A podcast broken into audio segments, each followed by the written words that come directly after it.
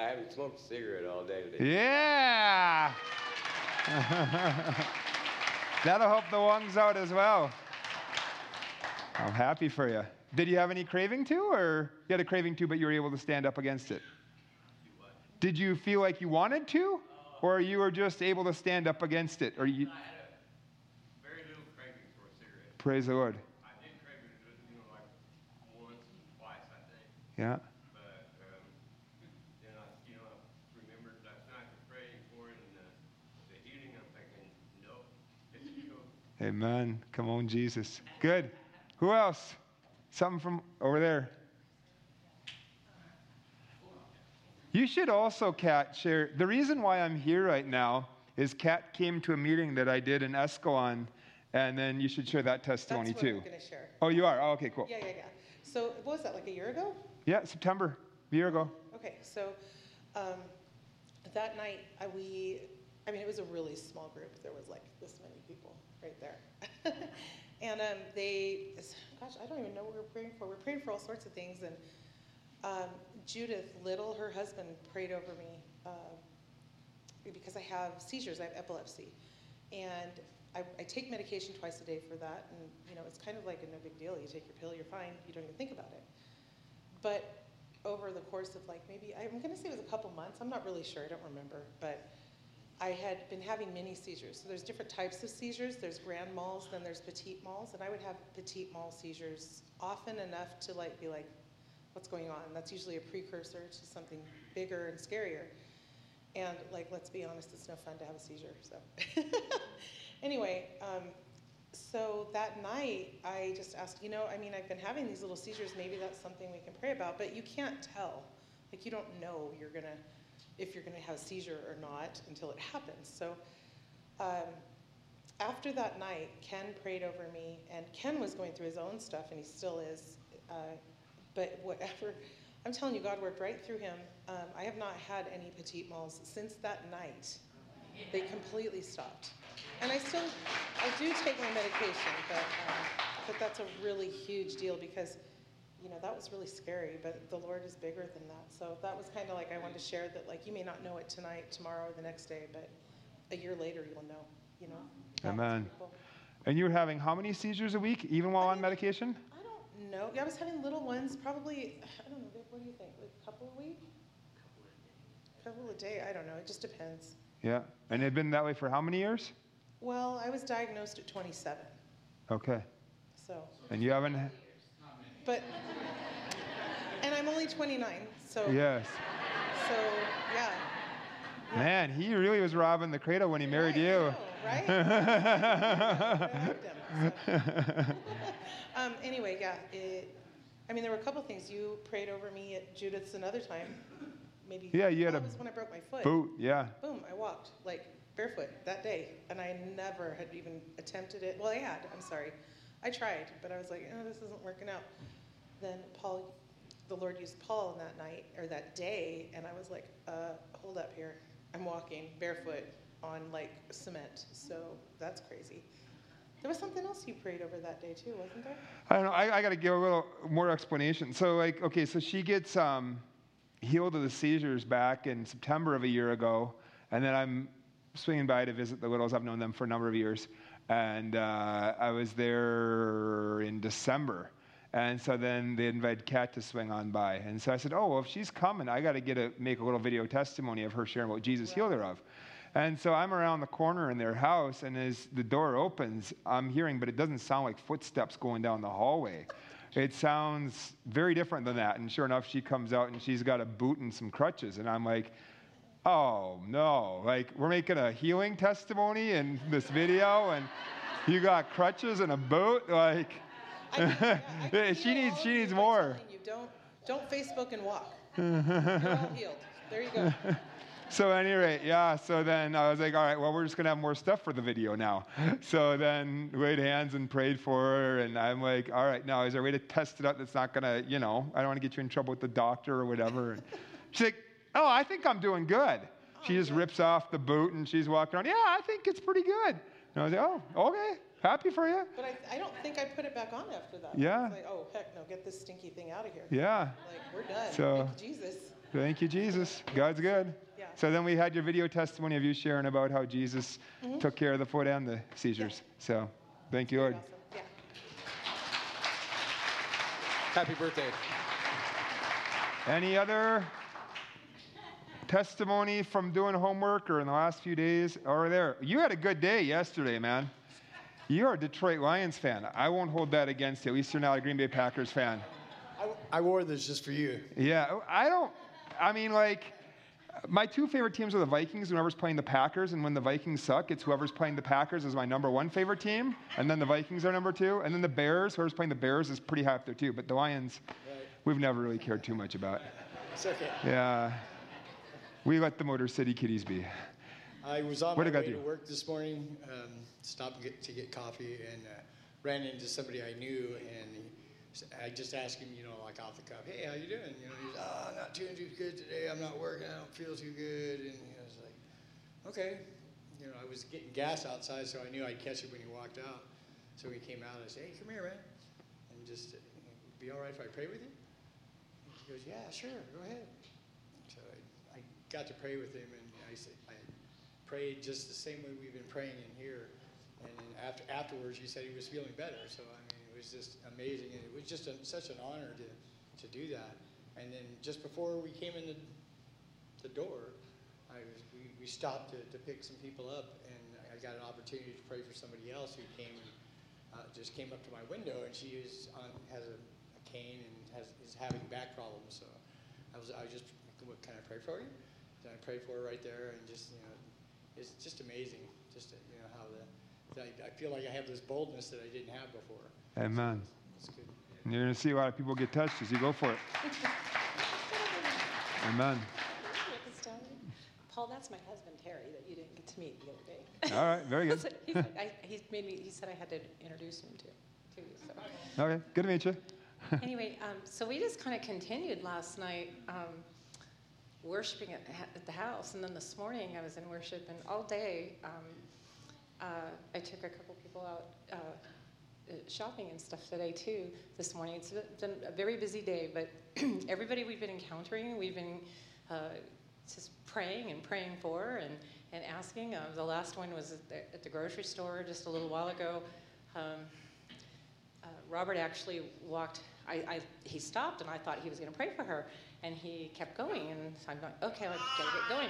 Well, I did stop in my tracks. I mean, I was like, oh, okay. And I turned around and I went up to her and just um, said, sister, can, can I pray for you? You know, um, and, and I think I have a word for you. And she just lit up and and uh, just very discreetly, and I, we were right there at the checkout stand, and and, and I just started praying for her, and, and it's like, um, like he said, I, I have a boldness, and the fear is gone, and and uh, it's just wonderful. You know, we've we've touched on this before in the church, and it's just it's just something that we're all hungry for. You, mm. you can tell. And um, let's see what else. Oh, the uh, first night. Uh, so Sunday night was the first night. The short leg. Oh my gosh. And praying for my joints and my knees, and it's like I am walking so good. I am not having any pain, no discomfort in that area at all, and it, it's like usually by, and, and I keep having him check, and the leg's still the same length. They're still even. um, let's see, anything else. Um, it's just been, yeah, this is just something, you know, I want to do all day. It's just been, it's just been a blessing, and I've been in, um, just in his presence all day, just lit up all day long, and people, people will ask me. I mean, I had two people, and then I had two people out of the blue text me and call me for prayer. Too. So I mean, it's just it's just opened up, it's just opened up so many things for us. Amen. So anyway, thank you very much. And yeah. Thank you, Pastor Steve. Anybody else? Testimony of something you couldn't test and now it's healed, and you could test it lately, or homework testimony, or Paul. My name is Paul. Nice to meet you. Your parents did a good job naming you. Two days from now, I'll be ninety years old. All right. And I want to thank God that I don't have an ache or a pain in my body. I'm healthy.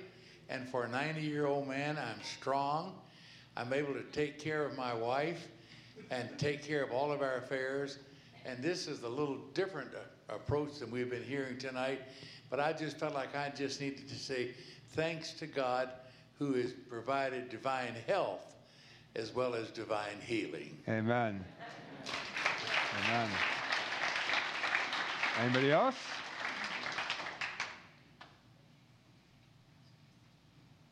No? All right. Cool. Good. Uh, I have an advertisement to make. How's that? You're like, I didn't come to church to get advertised to. I'm advertising for a missions trip.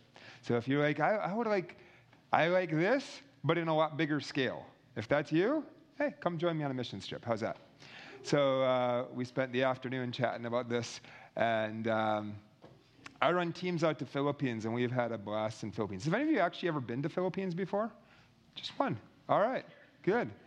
Um, yeah, uh, I've ran thirteen teams so far out to Philippines over the last maybe about mm, six, seven years. And between those thirteen teams, we're somewhere in the ballpark of sixty thousand salvations and twenty thousand healings. Yeah, you heard me right.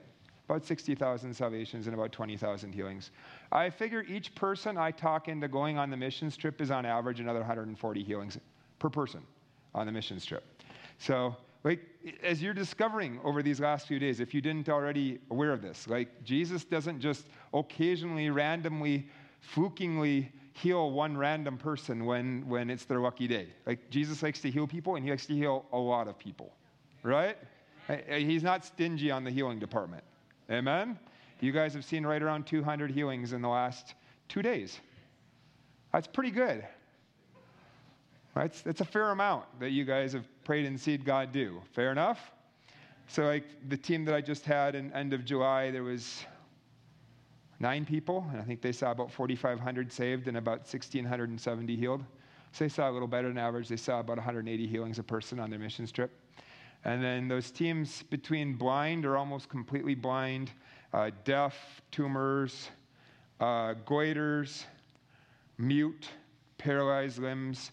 The teams that don't see very much breakthrough see about fifteen of those healed, and the teams that see a lot of breakthrough see closer to forty to fifty of those healed on a missions trip.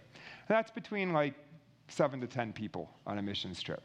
So it's it's not some random occasional thing that God might do, you know. He's good at doing it. Um, I'll give a little backdrop. Uh, the folks I work with there are some of my favorite people to work with anywhere on planet Earth. And the reason is, is that most people, when they, they do missions, they tend to go where there is a church, not where there isn't a church, right? And um, there's nothing wrong with going to where there is a church. In America, maybe it's not that big of a deal because people have money enough to have cars to be able to get to where church is. I mean, most of you probably didn't walk to church. Most of you drove to church. It's not a big deal for an American. But when you're talking about a country where the average person is living on, you know, making five dollars a day, it's a lot bigger of a deal. If there is no church within their village, their neighborhood, they're not going. Period. Doesn't matter how good the church is ten miles away. May as well be one thousand miles away. It's just not going to happen. And so that organization made their goal to be, we need to plant a church in every single village and neighborhood of Philippines, which is quite the lofty goal. When they mapped the country, so Philippines is like pretty similar to Mexico, like nominally Catholic with a bunch of like witchcraft and witch doctors and everything thrown in. So like it's not unreached in that, like their concept of Christianity would be like your child's sick, you say fifty Hail Marys, then you go to the witch doctor and you sacrifice a chicken and you hope something worked. And so, like, it's not necessarily what I would call, like, you know, standard approach to, to Christianity. Um, and so, like, it's not unreached from the standpoint of, like, they've never heard the name of Jesus. No, every single Filipino knows Jesus died on the cross. Every single Filipino knows that they've sinned before. Doesn't mean they have any clue as to why Jesus died on the cross or how they can have a personal relationship with God. But they all know that Jesus died on the cross. And so really all we're doing is just connecting the dots to help them see that. And so, at any rate... Um, Yeah, so that organization has planted in Philippines uh, over three thousand churches in the last ten years, all in villages and neighborhoods that didn't have churches. And then they took what they were doing there and they started exporting that because that same need is all over the developing world, to have a church within every single village and every single neighborhood. And so now they've, they're in fifty-seven countries and planted over ten thousand churches, and they're pretty amazing people. I love working with them. So at any rate, what I run teams out there to do is we literally do little village crusades um, where some pastor feels called to plant a church, and but there is no church. And so I, I like that, because how in the world are you ever going to have long-term impact on a short, how are you going to have long-term impact in an unreached village on a short-term trip? Like, even if you go to that village and you see a bunch of people healed and saved, who are you leaving them with? There's nothing to leave them with. Does this make sense?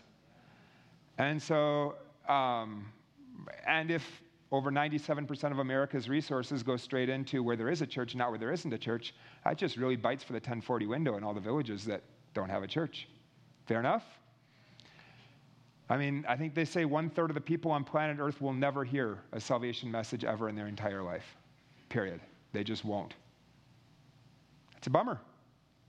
I think it was Billy Grammer. Who is it that said that people should at least have the opportunity to hear it once before everybody else gets to hear it twice and three and four and five times? So, um, yeah, so what we do is little village crusades where they don't have a church, but somebody feels called to plant a church. We literally every single night go to a different village. My friends are there. They line it all up, and it's just a blast. So we see basically everybody get healed and saved in the village. And then they go and plant churches out of it. So basically everybody getting healed and saved. Please quantify that. Here's the deal.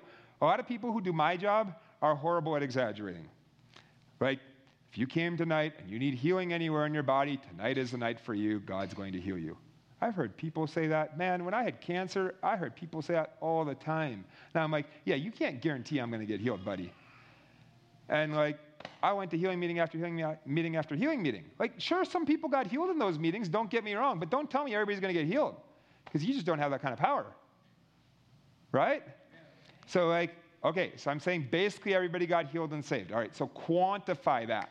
Like, is that ten percent got saved? Is that fifty percent got saved? Is that eighty percent got saved?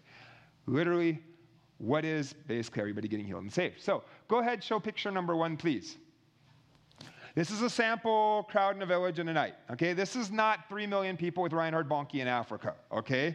This is little villages off the beaten path that nobody cares anything about except Jesus, all right? Um, and so this, we'll get anywhere between one hundred and six hundred people in a night. That's probably about four hundred right there. So that's how many people came forward to receive Jesus Christ as their Lord and Savior. Go to picture number two, please. That's everybody the same night who did not come forward to receive Jesus Christ as their Lord and Savior. That's completely normal. We consistently see between ninety-two and one hundred percent salvation rate. And so, and these are people that may have never heard a real salvation message in their whole life. All right? Now, so that's what we do in the evenings, uh, jump-starting churches all over the region. Um, how many of you think it's a good idea for whole public schools to get saved? Only like ten percent of you, huh? Go to picture number three. That's what we do during the daytime. We go and share the gospel in the public schools, and whole public schools get saved. Works well. That's a sample classroom all praying to make Jesus Christ their Lord and Savior. So you will be sharing the gospel in the public schools and seeing a whole bunch of people there get saved. We also go meet up with the local government officials, the mayors, uh, sometimes the governor. Governor was on the last team we met up with, um, and see them get touched by the gospel as well. So that's always a good time, too. Sometimes we go to the prisons or whatever else. Prisons are actually probably my favorite. Sometimes we go to the hospitals. How many think it's a good idea for a hospital to empty out and the churches to fill up? All right, so I like that too. So we like to have fun in the hospitals and see Jesus touch a bunch of people as well, and see a bunch of people getting saved at the hospitals. And so, yeah, it's fun. Jesus is good. So if you're interested in any of that, um, uh, well, I'm going to show a video clip about it, but also in the back on the product table, I have a piece of paper and a pen. If you are interested in potentially joining me on a Philippines missions trip, feel free to write your name and your email address, and please write neatly. It's a bummer if you never hear from me, and it's because I couldn't read your handwriting. And yes, that does happen, all right? So feel free to throw your name on there. Um, The cost for the trip, it's not cheap because the crusades get split amongst everybody. The Bibles that we leave behind for the people get split amongst everybody on the team. But the cost is roughly nineteen hundred U S dollars. Of course, it's U S dollars. I'm in America. I preach half time outside of this country. Sorry. nineteen hundred dollars plus airfare. And airfare from San Francisco to Manila is in the ballpark of eh, six hundred to eight hundred dollars if you're going at a time that is not summer or Christmas. And if you're going in the summer or Christmas, then it's probably closer to one thousand dollars. Next year, I'll have two teams that are going. I'll have a team end of February, and I'll have a team uh, end of July. So it's basically about a about a two-week missions trip. So, um, yeah, I, I was just preaching in Minnesota. It was very easy to talk Minnesotans into the benefits of going to a tropical island in February as opposed to being in Minnesota. So At any rate, uh, maybe you guys are pretty blessed around here, and maybe that isn't as big of a deal. Uh, your February might not be quite as bad, but at any rate, you can still ask yourself if you'd rather see villages getting healed and saved and getting massages for seven dollars an hour and eating tropical mangoes or being in rainy season. So, choice is yours. How's that? If you are potentially curious about what it may look like, I have a short video clip to show you. This is just one of my team videos from one of the previous teams that I had. So go ahead and hit play. That'll give you a good idea to visualize what it looked like for you there.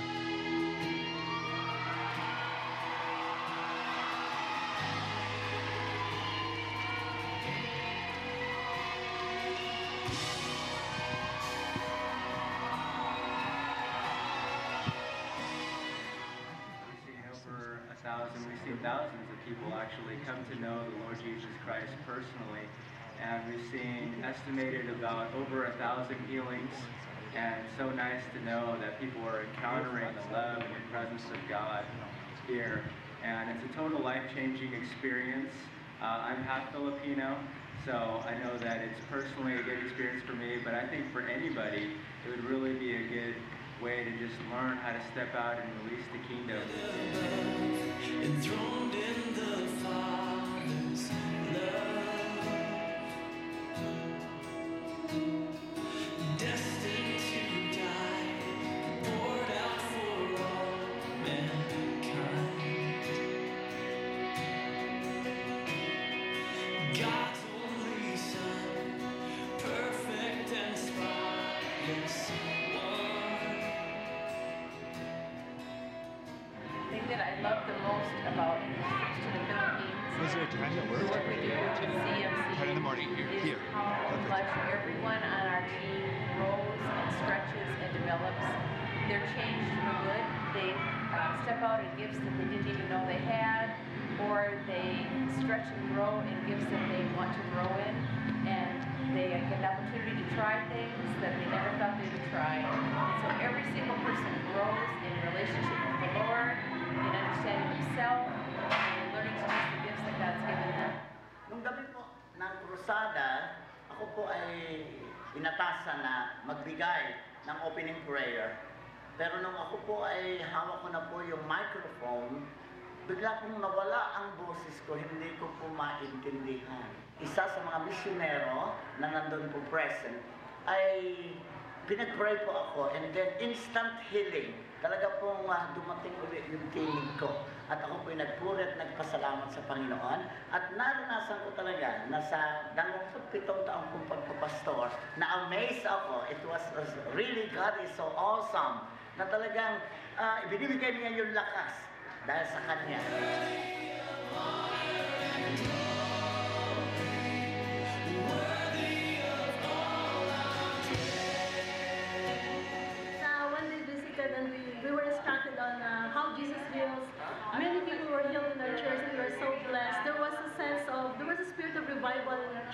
Especially the spirit, the healings, and the friendship among ourselves.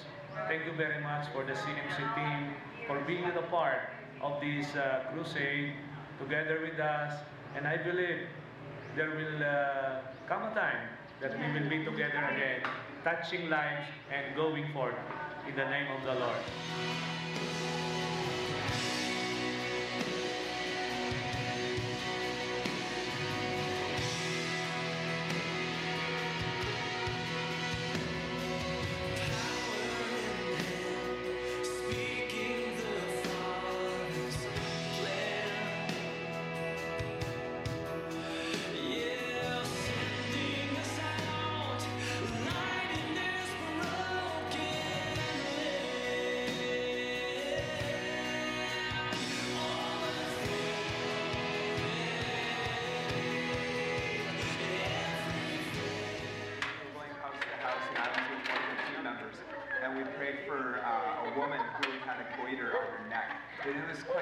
We prayed for her, and she could feel a difference, so we ended up having to persevere. We prayed a few times, and finally the last time you could tell God had done it, she immediately just started screaming.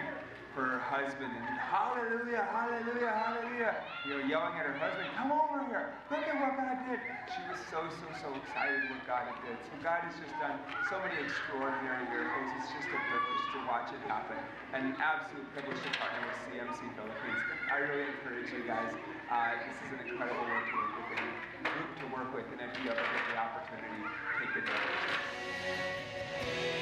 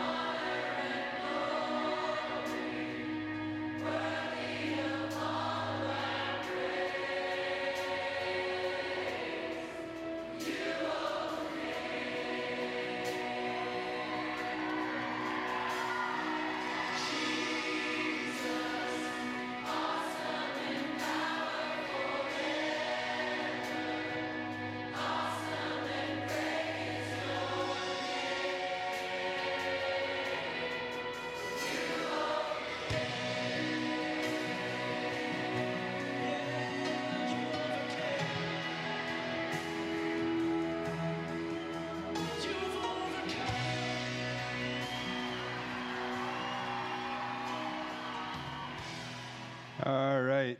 So sometimes what they'll do is, instead of planning a church straight away, they create a whole bunch of Bible studies out of the people who got saved, and then they integrate those together to create churches. So that's what you see, that number. So anyway, um, yeah, uh, if you're interested, again, feel free to throw your name and email address down in the back.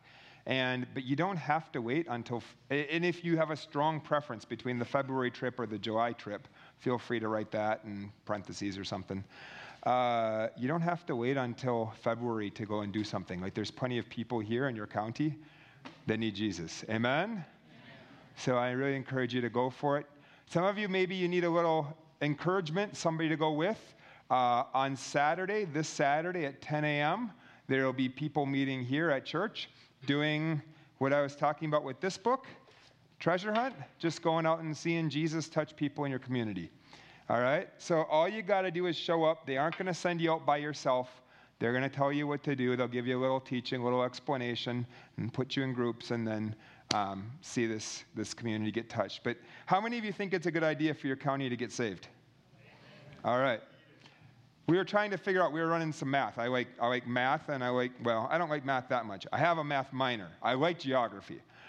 And, uh, but I'm, so we were trying to crunch some numbers between the two of us uh, earlier today of, of what percentage of this county is, is in an evangelical church on a Sunday morning. And I don't know, maybe it's twenty percent.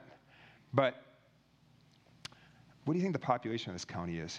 Anybody know? All right, you got it. thirty-eight thousand. So maybe, whatever, twenty percent of this county, so seven thousand-ish plus, might be in an evangelical church on Sunday morning. We're not exactly sure on the number, but I don't think it's thirty-eight thousand that are in evangelical church on Sunday morning in this county. I don't think it's even thirty thousand. I don't think it's twenty thousand. Fair enough? So how many of you, again, think it's a good idea for your county to be saved? That's everybody. All right. Now, unfortunately, sometimes in America, hopefully nobody in this church has this idea, people can have this concept like, I'm doing good with God because I go to church and I spend a little time doing a devotional and I put some money in an offering basket, so therefore I'm doing good. Well, that's a good start, certainly, but, I mean, I just asked how many of you want to see your county saved, and all of you did. And sometimes people think, well, yeah, but that's why I put money in the offering basket, so that way the pastor goes out and, and does it. All right, how many full-time people in ministry do we have in this county? forty? fifty? Maybe one hundred tops?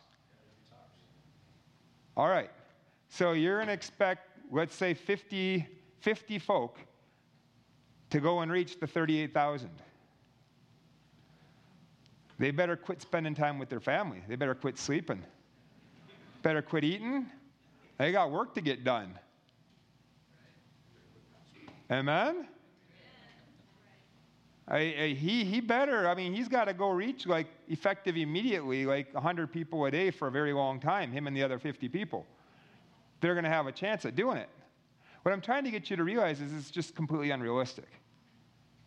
Like, just by sheer mathematics alone, it's completely unrealistic. And all of you want your county to be saved. I'm with you. I want your county saved, too. So I'm hopefully helping you in the area of power tools to help reach your, your county. Amen? But if twenty percent of your county is saved, all it takes is each person reaching out to four people. Job's done. That's a lot more reasonable of an expectation than that fifty guys are going to go reach thirty-eight thousand. I, right? Now, of course, it's got to be four different people. It might be that some of you find the same person as somebody else, right?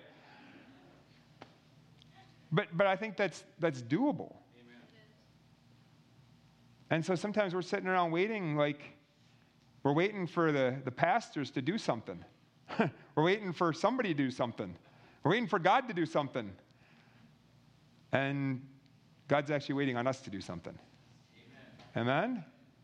I'm just trying to get you, like, to realize, like, I, I'm not trying to put you on a guilt trip, but I, I just want you to realize, like, there are people every single day that die and are separated from God in your county.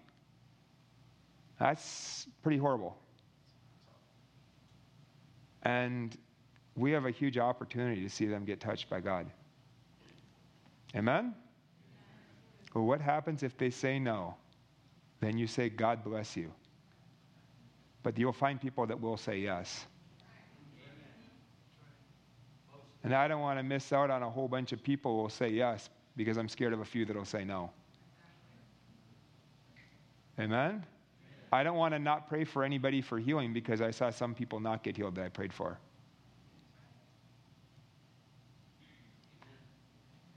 I mean, I'm the same as you. That's what I keep telling you over and over again. I mean, realistically, you wouldn't want me to quit going after healing ministry because I got a younger brother who still has a deaf ear, and I've prayed for him countless times, right?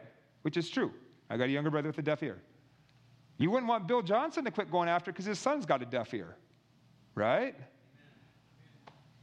It doesn't work well to get offended at God for what you haven't seen, because then we miss out on the opportunities that God has for us now. God's got all sorts of opportunities for us. The adventure of our lifetime is waiting for us, seeing lives getting changed and transformed wherever we go. Amen? Amen? So go for it. There's no, you're not waiting for somebody to empower you. Jesus has already empowered you. Amen? Amen?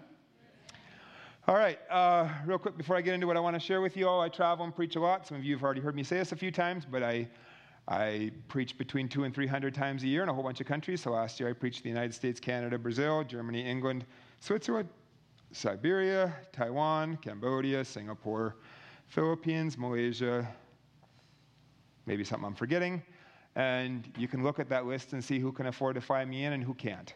And I just couldn't picture Jesus refusing to go to developing countries because they couldn't afford his plane ticket. So if Jesus will go, I'll go. So I had to figure out a way to make it work. So what I do is when I'm in a first world nation, Um, if they do an offering for the guest speaker, I just ask whatever people give, I divide in half. So half I put in my missions account, which helps send me to the third world nations, which I spend about four to five months a year in. And then the rest of it I use to pay my bills as a human being on planet Earth. So if you decide you want to give, that's what you're giving towards. If anybody wants to be a monthly partner, hey, God bless you. I don't refuse that. Um, they can throw my webpage up there, and you can do it that way. So at any rate, you want to tell them what to do if they want to give?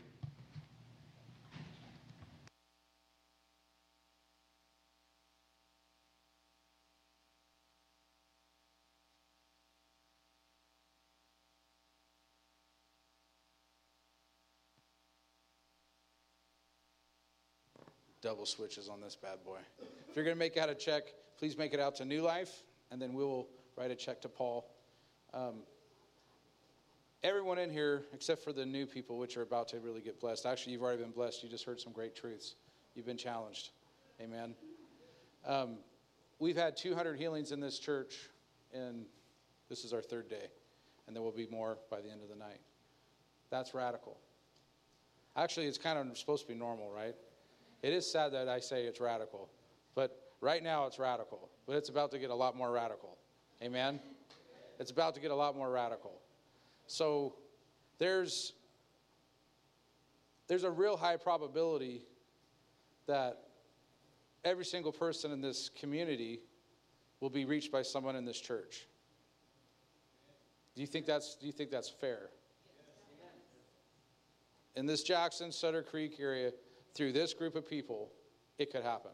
There was twelve men that Jesus called, and the Pharisees and the and the, the Sadducees said, "Who are these unlearned men who have flipped this world upside down?" They weren't anything special. They were flesh and blood like us that believed. Amen? So I thank you, Paul, for coming and, and throwing gas on a fire. Right? You're just throwing gas on a fire and um, showing us in a very simple way that this is normal. This is this is this is what Jesus wants us to do. There's no question about that. You can't say that's not my calling. He said, "Go ye to every single one of us, cleanse the lepers, raise the dead, lay hands on the sick, baptize them in my name. Go." Amen. So that's every one of our commission. And we're going to stand before God someday, every single one of us, and give an account. I don't want to stand before him and be and, and recognize that I've been given much to be born in this country, have the things that I have, because to whom much is given, much is required. And I didn't share what he did for me in my life. He's done a lot for me. He's radically changed my life, set me free. So I share that, amen? He's done the same thing for you. And for most of you now, you say, he's healed me. He's touched me. I felt his touch. So now we need to be that beggar who found that source of bread and says, hey, all I know is that there's a bunch of starving people out there and they need bread. This is where I found it. Amen? We can do that. So meet up Saturday here at the church at ten. If you want to go out and pray for people, see Jesus, people, um, see Jesus touch people, and apply what you've learned. Amen. It's awesome that we do it in here, but it's it's really powerful. And there's a I, I believe honestly there's a greater blessing when we're obedient to the call when He says go. When you when He says go and you go, there's a blessing on that obedience. It's awesome that it happens in here, but the, the Great Commission is to go outside the walls of the church. Amen. So we're going to take an offering. Thank you, Paul. I've enjoyed what little time we got to hang out. And uh, you guys don't know this, but on his way to church here Sunday, um, I told him I wasn't going to be able to be here because I had an attack on my lower back that was nothing pretty. And he was, I think you just got done from running. You were soaking wet and sweat. And he's like, I'm going to come by and pray for you. I'm like, I don't think you have time, dude. Like, you better get to the church. And sure enough, he, he risked getting a ticket and comes over to the house and, and prays for me, and, and uh, here I'm standing, so praise God. Um, let me just pray a blessing. Father, we thank you. I thank you for Paul. I thank you, Lord, that you desire to do the same thing with every single one of us. It might look different, and you might not have each one of us travel all the different places that Paul is, but there's people in front of every single one of us, and you love every single soul the same. Lord, let us see people with your eyes. Let us be quick to hear. Holy Spirit, stir up your people. And Lord, I pray that you bless this offering. I thank you, God, that we get an opportunity to, to give an offering and see what we saw in that video. Everyone's hands go up. See people come to, come to you. See people get healed all over the world. I thank you for that. Bless this offering in the name of Jesus. Amen.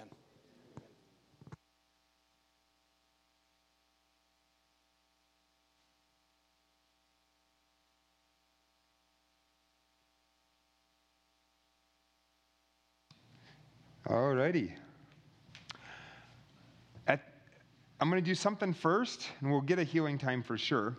But I would, did want to give, if I don't get too long-winded and get don't get too many rabbit trails, a little time for do a little question and answer. So maybe there's something over the course of the last few days um, that you have a question about related to healing, or if you're going to ask a question, try to think of something that isn't, it would pertain to the majority of the people in the room, not something that's just individual about you. But um, yeah, you can ask your question. I may or may not actually have an answer for you, but you can certainly ask your question. How's that? And maybe the Holy Spirit will give me something. Uh, now, before we get into that, I think I think it's really important that every believer knows how to minister healing and have some confidence that God's actually going to show up when they do. And I think a whole lot of people in this room now do, as opposed to maybe before. Maybe you did before too, I don't know. But I think that the number is increasing.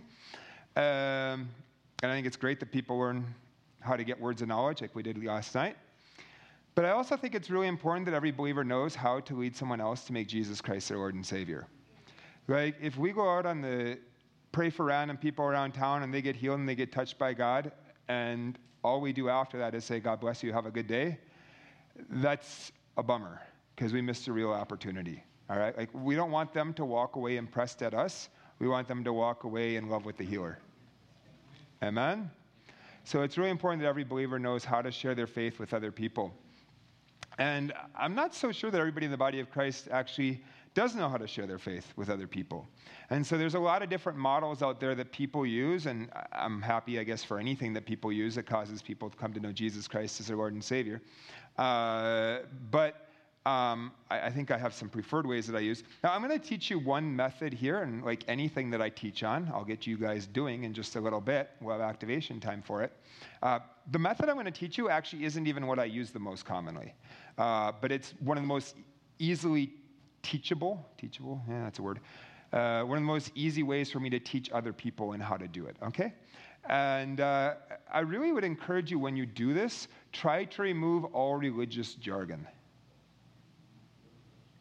Because what in the world is asking Jesus in your heart? I mean, that doesn't even exist in the Bible.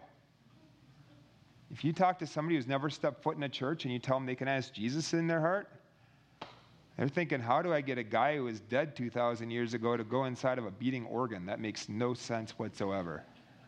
And it does make no sense whatsoever, right? And nowadays, there's a lot of people who've never stepped foot in a church, and they maybe are the age of somebody who's, you know, middle-aged, but they might have a spiritual I Q of somebody who's five years old. And so if you're using a bunch of complex language, if you're using the words just, justification, propitiation, and the atonement, you just lost them, right? So you want to make it really simple. I don't even anymore even use the words repent and sin. I say we can all turn away from what we've done wrong. I mean, just try to make it as simple as possible, right? Especially when you get like another couple hours west of here with how secular the Bay Area has become. I mean, really, like people might really have like a, a Christian I Q of very, very low, and they have never stepped foot in the church before in their life. So you can't necessarily assume that they have any clue what you're talking about when you're talking about asking Jesus in your heart or, or using different Christianese and Christian slang, okay? So this is a bit of a challenge for those of us that have spent like multiple decades or more of our life in church to try to remove as much religious jargon as possible. But but I really encourage you um, to try to do that because it, it helps. Now, one way you can use uh, to, to uh, share the gospel with other people is everybody has a testimony. Some people think, oh, my testimony isn't that good. No, no, no, it's your testimony. People can't argue with you about your testimony, okay? So what is your testimony? Life like before Jesus, how you came to know Jesus, and then life like after Jesus. Okay, now you can also use like some pivotal point in your life where maybe you rededicated yourself to the Lord or something like that. Um, now, don't make this fake, please.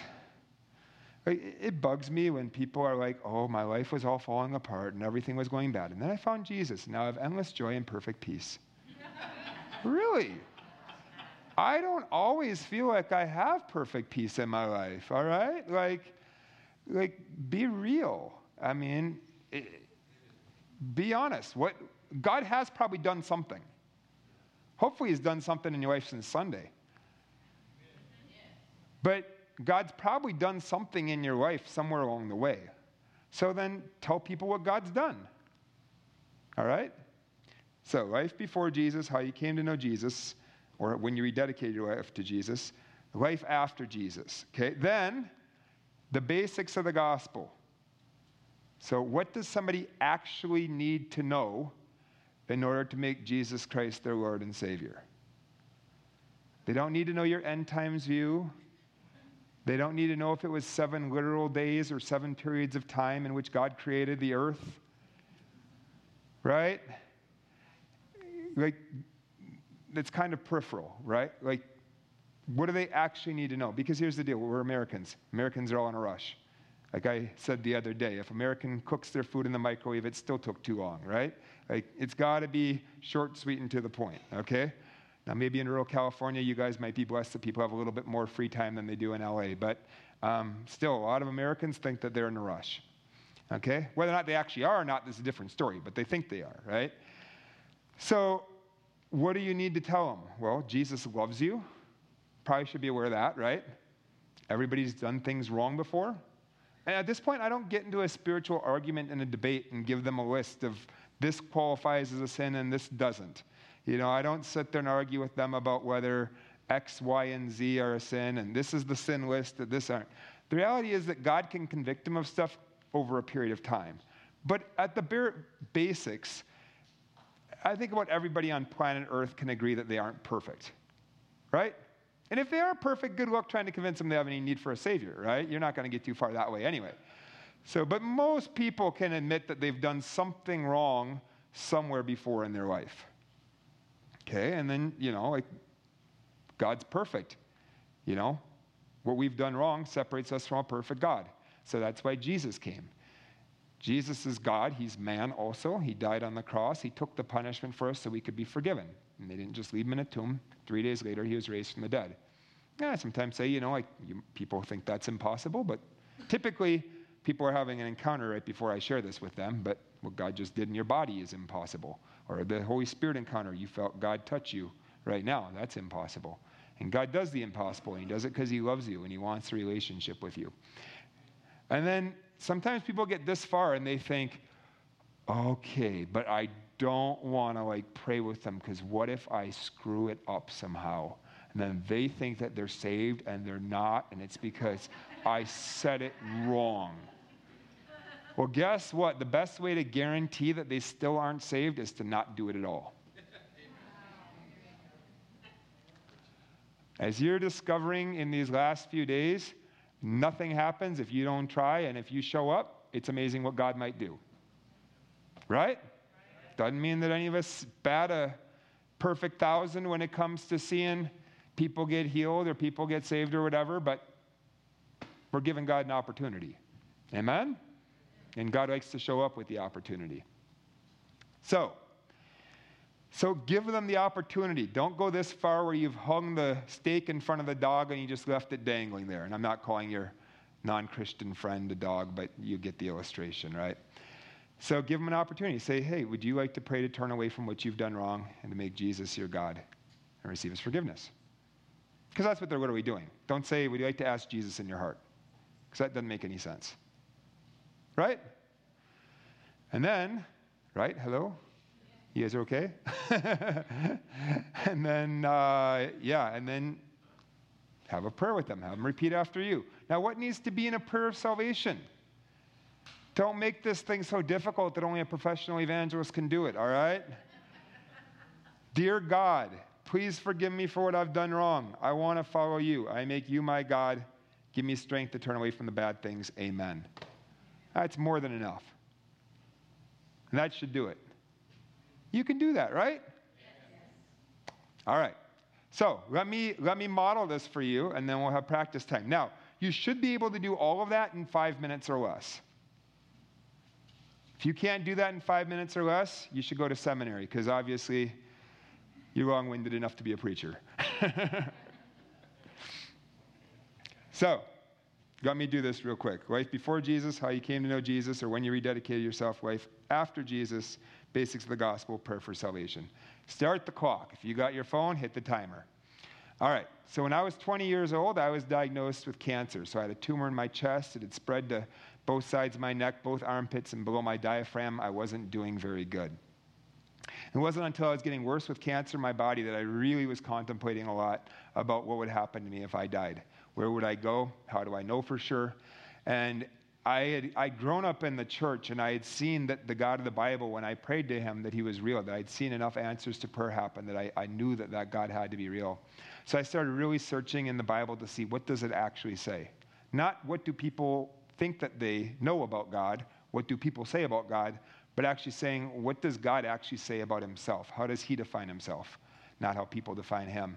And as I started searching in there, Um, I just gave myself wholeheartedly to God, and I said, God, however long I have to live, whether it's one more day or whether it's a hundred more years, I want to go completely after you.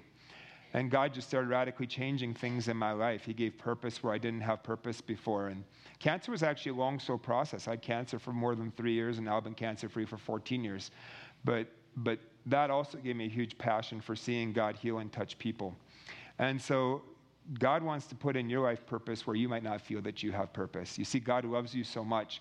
And all of us, we've done things bad before, and that separates us from God. But God didn't want us separated from him, and so that's why Jesus came. Jesus died on the cross. He took the punishment for what we've done wrong so that we could be forgiven. And, of course, Jesus didn't just stay dead on a cross. They put him in a tomb, and three days later, he was raised from the dead. But we really have a choice with what Jesus has done for us. We can reject Jesus, but then we'll face the punishment for what we've done wrong when we die. Or we can turn away from what we've done wrong and make Jesus our God and receive his forgiveness. So would you like to pray to do that right now? Yes. Yes. Go ahead and repeat after me. Say, Jesus, Jesus, please forgive me for what I've done wrong. Please forgive me for what I've done wrong. I want to follow you. I, follow you. I make you my God. I make you my God. Thank you for dying on the cross for me.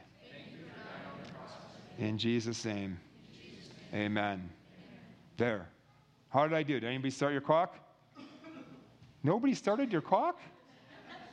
That was less than five minutes, I'll tell you that. You can do that, right? That's not so difficult. All right. Everybody get a partner? Whoever's sitting next to you works.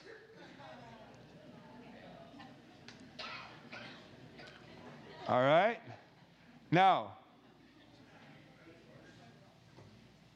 person who has longer hair on their head.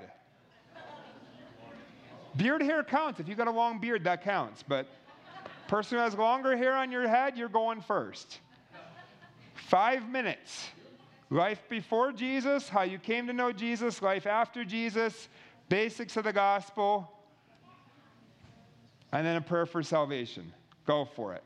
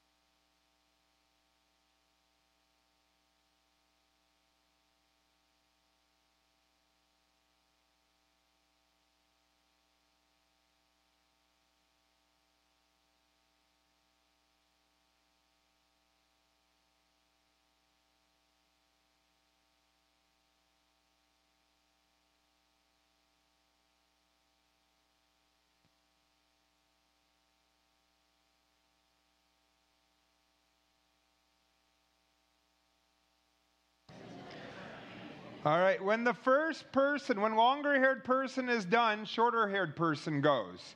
Now, if longer, how many of you longer-haired person is done? Raise your hand. All right. If longer-haired person is just barely getting going on their story, sign them up for seminary, all right? So keep them on track. Okay, keep going. Longer-haired person should be winding down now.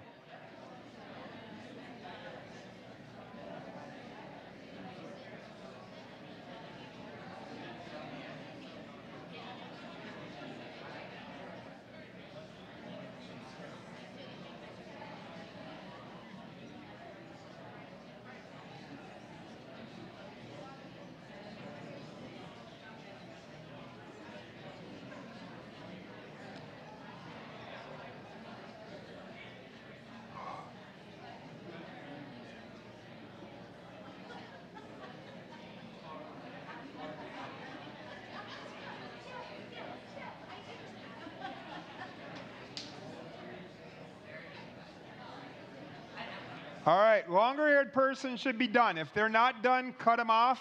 Shorter-haired person start. Same thing, life before Jesus, how you came to know Jesus, life after Jesus, basics of the gospel, prayer for salvation.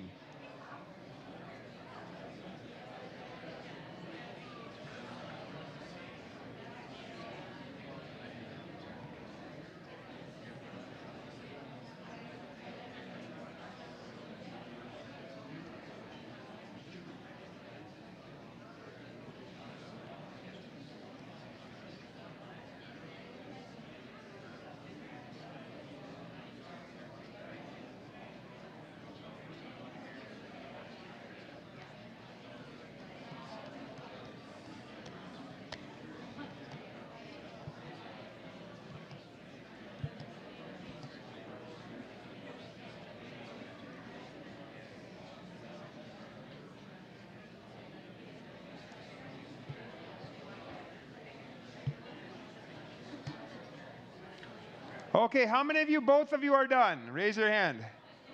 Okay, we'll give just a couple minutes for shorter-haired person to finish up.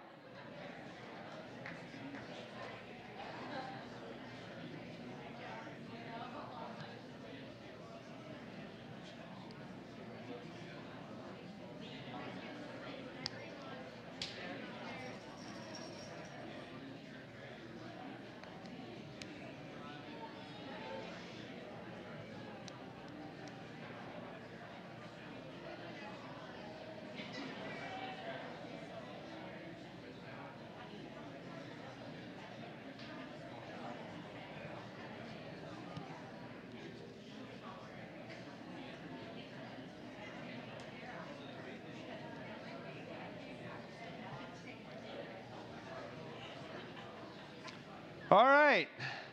How many of you are done? Raise your hand. Good. Well done. We'll cut it off there, okay?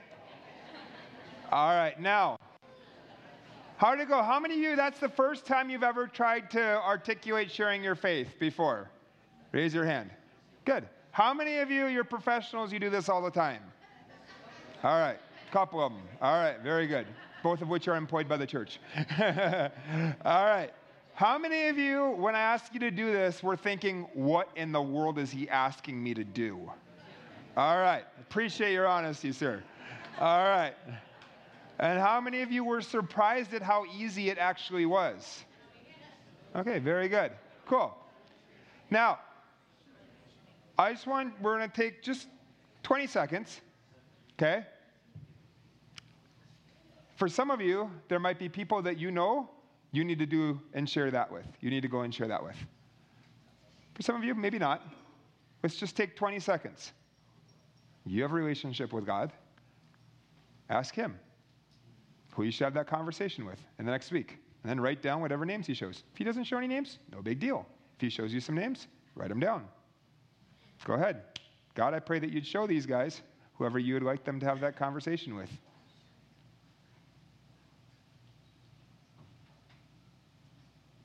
We're in the day and age of smartphones, so I figure you can write it down on there.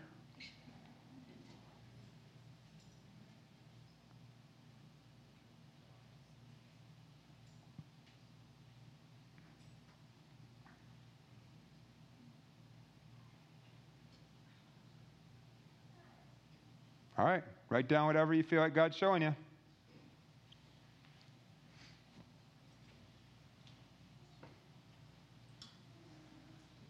And I also encourage you, feel free to give them some kind of encounter.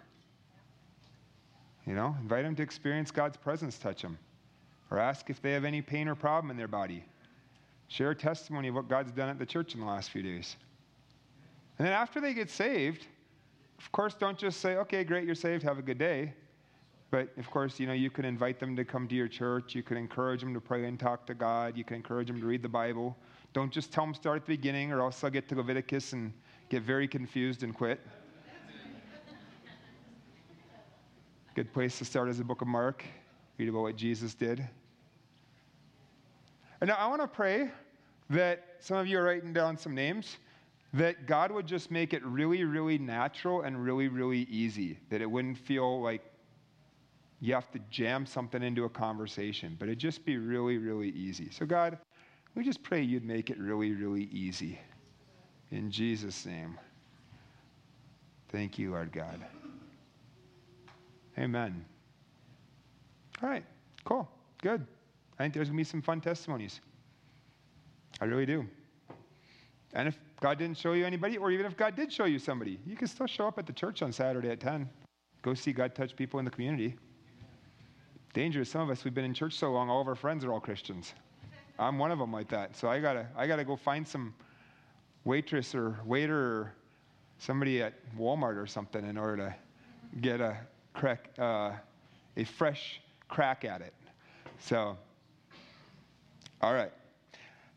Does anybody have any questions over anything from the last few days? Yes, sir. Emotional healing. Yep, God does it. Yeah, sure. You can pray for it. Command the depression to go. Command the schizophrenia to go. Com- command the whatever it is to go. the anxiety to go. God gave you authority of it. I don't, don't treat anything as special. It's all something God gave you authority over. Doesn't matter if it's terminal cancer or if it's a little pain in their pinky or if it's anxiety or they've been depressed for forever. Just don't, don't get impressed by the problems that you see. Get impressed by the answer. Amen? And there might be some underlying root. Maybe they need to forgive somebody. Maybe they need to whatever with, you know, an emotional thing going on. But in general, I just take authority over it. So, yeah. Yes?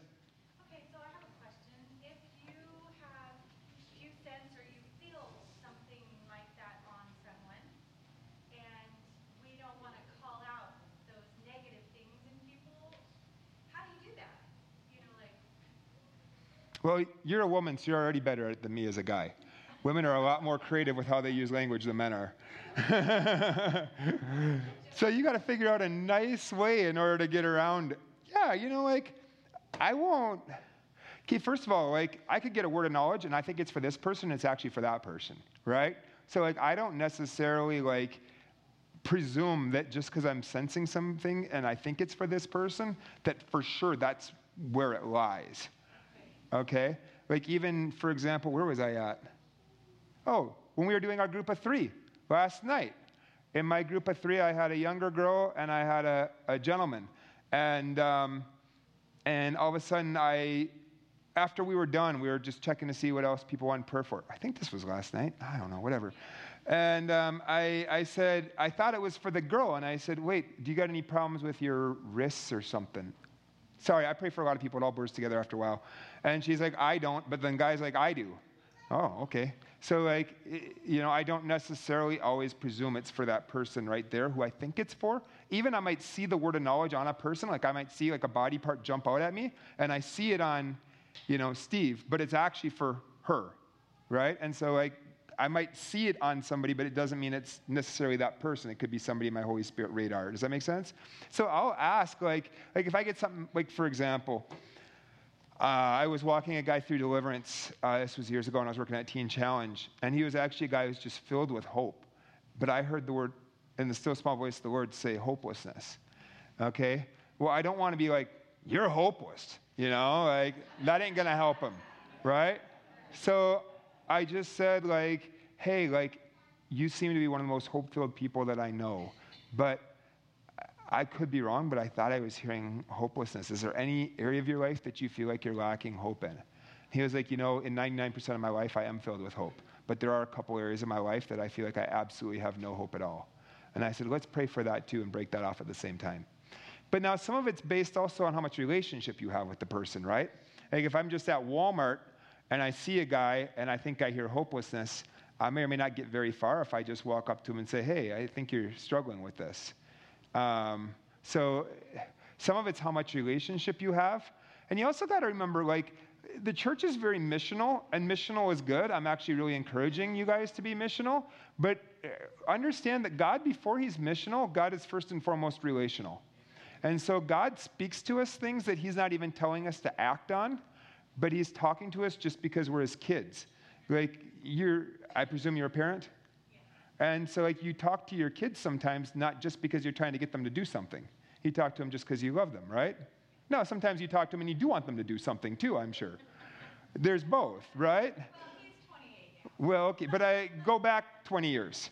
I'm sure that there was times that you talked to him that you wanted him to do something, right? And so, um, yeah, and so just realize God might be saying something for you, and it's not necessarily for you to act on. Maybe it's just to pray about or whatever. Like Joseph, God spoke to him. He gave him a couple dreams, and Joseph made an unfortunate decision of choosing to blab his dream to people who didn't necessarily have all that much value for his dream.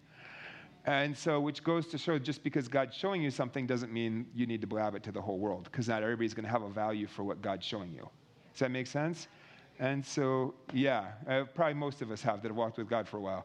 And so, uh, yeah, so you just, you know, that's why it's a relationship. And it's not like a formula. It's not like, well, you always do it this way or you always do it that way. No, it's like a relationship with God where sometimes you might do this. And, you know, sometimes you might just pray about the situation and keep your mouth shut. And sometimes God's wanting you to go over and say something. And um, and then wisdom. Okay, God, how should I approach this? And to say it in such a way that this person actually wants to receive what I have to say. And uh, and so we need wisdom in how we do that. But I, I don't like it when people just say, you're dealing with this. And they could be wrong. They could have been the other guy in the room and not them. It could have been, they could get it wrong. How many of you have ever thought you heard from God and you didn't? How many of you ever thought you did, he- I'm sorry, the other way around, like you weren't hearing from God and you actually were hearing from God? Yeah, exactly. And so that's why, like, when you approach this, do it with a little bit of humility. Don't just be like, hey, God's saying this is the way it is. Like, mm, maybe, maybe, maybe not. So, yeah, like, you know, it's, it's fine to say something like, hey, I'm kind of sensing that maybe it's this way. Does that make sense to you? That's a lot more palatable for people to hack. And it also takes the guard down a little bit, too. So, all right. Yeah, question. Yes? I'm asking for um, the younger, younger group in the audience. Um, so when they're in school and they are um, feeling led to lead someone to the Lord, but they don't have a time in their life when they can remember their life without Jesus, what do you suggest to them for their testimony? For this person where they kind of can't relate to ever not knowing Jesus in their life? How do they go about that? Sure. Um, well, a few things. Number one, that isn't the only way to share the gospel with somebody. In fact, most of the time I don't share my testimony. Most of the time Americans are in so much rush, I don't even bother parts one, two, and three. I go straight to four and five. So I would say ninety-five percent of the time, if I'm doing outreach, I go after seeing God do some kind of encounter with the person. And then after I do have God give them an encounter, I give a thirty-second explanation of what's happening, as long as as well as like a salvation message, and then prayer for salvation. That's what I do ninety-five percent of the time. If you don't feel like you want to share your testimony, or for whatever reason you feel like your testimony is not something this person could relate to, or for whatever reason, you're so young that you don't remember life before Jesus, um, there's nothing wrong with doing it that way as well, for sure. Um, yeah. Mm-hmm. Anybody else? Yes.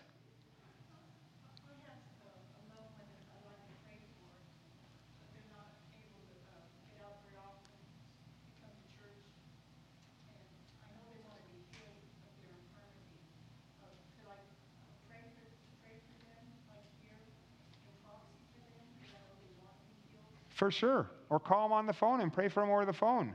Or leave a message on their voicemail, and they can listen to that. Or, I mean, I've seen God heal tumors over voicemail messages, just simply praying. Facebook Messenger works great. All people, oh, I'm scared to say this because now I'm going to get fifty people who are going to do this. Please don't everybody do this to me. You came, you got empowered. I didn't pray for hardly anybody. Let's keep it that way. I got enough people that want me to pray for them. But there's on Facebook Messenger the voice memo box. So, like, somebody messages me and says, please pray for such and such. Takes me twenty seconds. I hit the record button. Holy Spirit, we release your presence, your anointing, touch, and blah, blah, blah, blah. Amen. Done. Um, and God heals off of, off of a simple prayer over Facebook Messenger. I mean, there's a myriad of ways with technology now, the way that it is, that, yeah. I mean, like, if I have a choice, I'm going to speak to that mountain and command the mountain to be moved. So that's going to involve some kind of personal encounter. If I can't do it that way, then praying a prayer in proxy, for sure. Nothing wrong with doing that. So, yeah. Yes?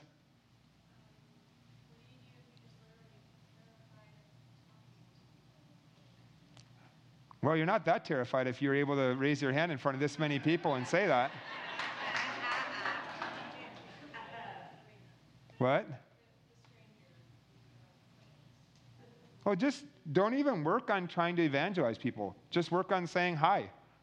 If you're, like, moving to your car and you see somebody else walking in their car, smile and say hi. How are you? Just strike up a simple conversation. You know, when you're walking along at the park, somebody else walks past and they're walking their dog. Hi. It's a start, right? And then as you do more and more, like, yeah, I mean, just little by little, you come more and more out of your shell. And Jason Chin, my buddy who has the Red Book up there, who's an extremely bold evangelist, he was the guy that when he was a first-year student at, at Bethel, when it was outreach time, he he dodged outreach and he went to Starbucks by himself and he made up excuses. And he was like, no, no, no, I'm, I'm going over to Starbucks to pray. Or to drink coffee, but whatever. But he is just absolutely mortified by the idea of praying for somebody. In fact, I'd venture to say that most of us who've done this were like that. In fact, maybe it'll encourage you. I'll tell you my story of first person I approached outside of church to pray for him. I'd gotten to Reading. This probably isn't the first one, but one of the first ones. Um, I got into Reading, and there was such a big push for like healing on the streets and all that sort of stuff, and And I was like, oh my gosh, I'm desperate to see people get healed, but man, that just freaks me out. And I was like, well, it's just better to face my fear right away and get it over with. And so um, to like make it that like I do it, I went on a fast that day because I was like, I hate fasting. God bless you if you like fasting, but I was like, I hate fasting. I'll be miserable enough that But this will force me that when I get out there, I'll actually do it and not just chicken out because I'm not going to put myself in this position again. So I, I fasted all that day, and I went with my buddy, and we went over to Winco Foods. And uh, we're at Winco Foods, and we walk in, and I get over to the uh, produce department. And I look, and there is a high school-age girl who's sitting in a scooter. And uh, I tell you, I don't know if I was ever all that mortified of high school girls when I was in high school, but I felt extremely mortified at this point that now I have to go over and talk to this person. And I was like, oh, dear Jesus. And then I thought, I forgot to get a shopping cart. I'm going to go get a shopping cart. And I chickened out and walked away. And then I go and I walk away, and then I get my shopping cart, and I come back, and praise the Lord, I was delivered. She was gone from the produce department. Hallelujah. But then I prayed something that, gosh, this was the stupid thing to pray. God, if you bring her by my path again, I will pray for her no matter what. Oh, bad idea. Winco Foods in Reading is known for having very good deals on their on their food, but they had some of the worst lines.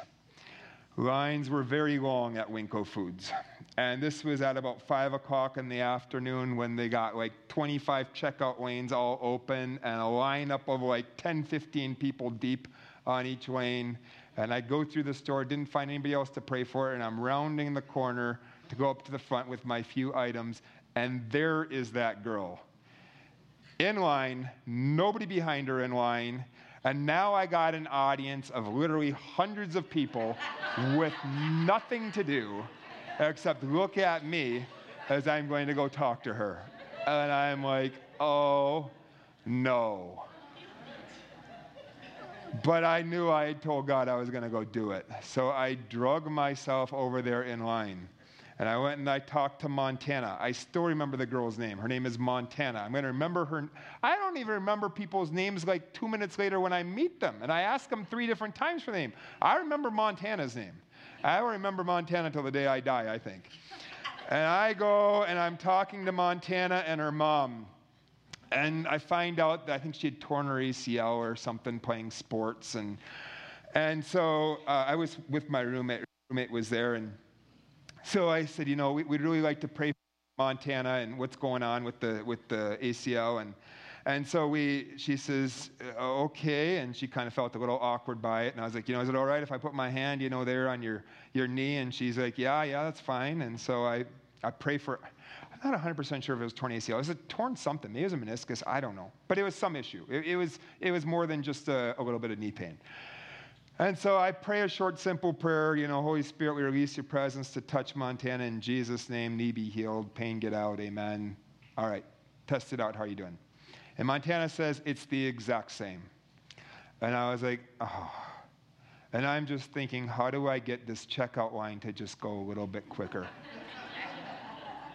And two guys get in line behind me, and they're both from... But here's the thing about this all. This really is as big of a deal as you make it out to be in your mind. For me, I'd made it out to be like the most horrible thing ever in my mind, and it really just isn't that big of a deal. Two guys from Bethel that were second-year students get behind me in line, and so they're like, oh, you guys must be from Bethel, right? And so we start chatting with them, and so then they start chatting with Montana and Montana's mom, and and we get done, and, and we leave out of out of Winco, and uh, go back to my to my car with my roommate, and I was like, well, at least at least I went for it. I prayed for a person outside the four walls of the church, and I faced the fear.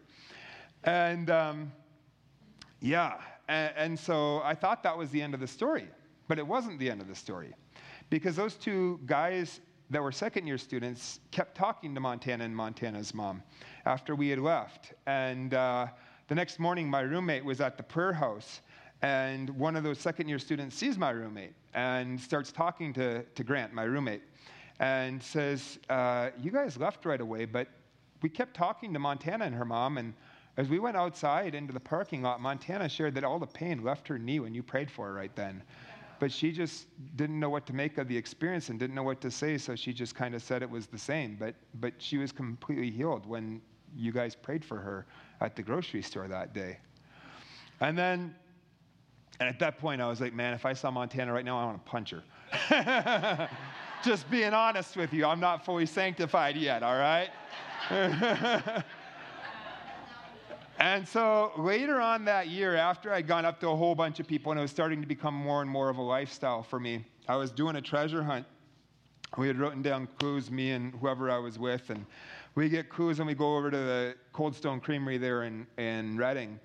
And uh, I go walk up to this girl who's with her boyfriend, and I start talking to him, and she's like, do you remember me? And I'm like, wait a second. You're Montana. And she's like, I am Montana. And I was like, absolutely, I remember you. And I said, I heard that you got healed then, like when I prayed for you. She says, absolutely. I never had another problem ever since then. And she said, I said, so why didn't you say something? And she's like, sorry, I just, I didn't know. I, like, I, I should have. You're right. And I said, it's all right. I got over it a while back now. But, but I said, I am happy that Jesus healed you. But, you know, sometimes, you know, we make it out to be a big deal. And I really encourage people, you know, go with other people, you know, too. It's, it's easier when you don't go by yourself, you know. Show up Saturday at ten a.m. How's that? You know, go with some people. And, and you watch what they do. And it's, you start to realize it's really not that big of a deal. When you see somebody who's got a brace on their knee or they're in a scooter, to just say, hey, excuse me, I noticed you have a brace, or I noticed you're in a scooter, what happened? And just listen to the person. Most people want to show you more about their problems than you ever right. wanted to hear about their problem. They're just thankful somebody cared. Their family has long since wanted to hear them quit whining about their problem, right? And then go ahead and, and say, you know, I was just hanging out with some friends the other day, right? Friends here, right? And we prayed for people, and we actually saw God heal them. Can I pray for you? Most people will say yes. Can I put my hand where you have the pain or problem? Most people will say yes. If they're open for prayer, ninety-five percent of them will let you lay hands on them. You just pray a short, simple prayer. And then check and see what God did. How are you doing? Is it the same? Is it different? What's going on? It's not that difficult. You guys can do it. Amen? So, yeah.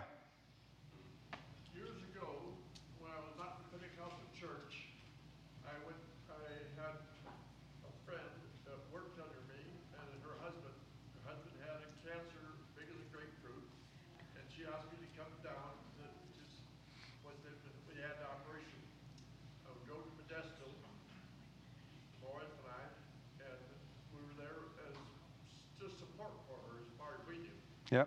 And they x-rayed him several ways because it, cancer was against some vital organs. So they, they were afraid that when they operated, they were going to kill him with the operation. So they already told her this. So she, suddenly, just before he goes into surgery, she asked me to pray for him. It stunned me because I was not used to that sort of stuff ever. And that, uh, so I laid hands on him and I prayed for him.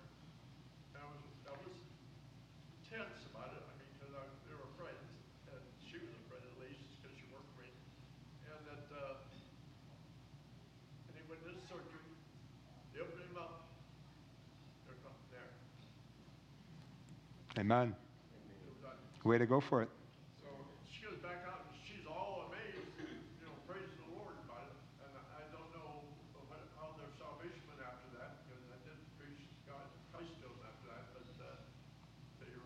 I'd say a seed got planted, though. But, I mean, and this can look a lot of different ways. Like, if you feel more easily intimidated, go find people that maybe don't intimidate you as much. Go to a nursing home. How many of you realize that that's like a gold mine of opportunities for healing? And they all are pretty quick to tell you about their problem. They're very happy that somebody came there to listen to them, talk to them about their arthritis and their hearing loss and their bad vision and everything else. And then you can offer to pray for them. And they're probably happy that somebody just cares enough to stop to listen to them for a little bit and was willing to pray. And I don't think that many people in the nursing home are going to turn down prayer by somebody who's willing to listen to them, right? Or whoever you don't feel all that intimidated by, you know? Um, there's a lot of opportunities. I mean, there's, we live in America. This is a pretty, unfortunately, a relatively sick country as far as everything seems to be on an exponential curve of getting worse. Like, you don't have less instances of cancer, less instances of heart disease, or less, fortunately, it's only getting worse. And so there's a lot of opportunity for us as the great physician's assistant to see Jesus touch people. Amen? Amen. Cool. Any other questions? Yes?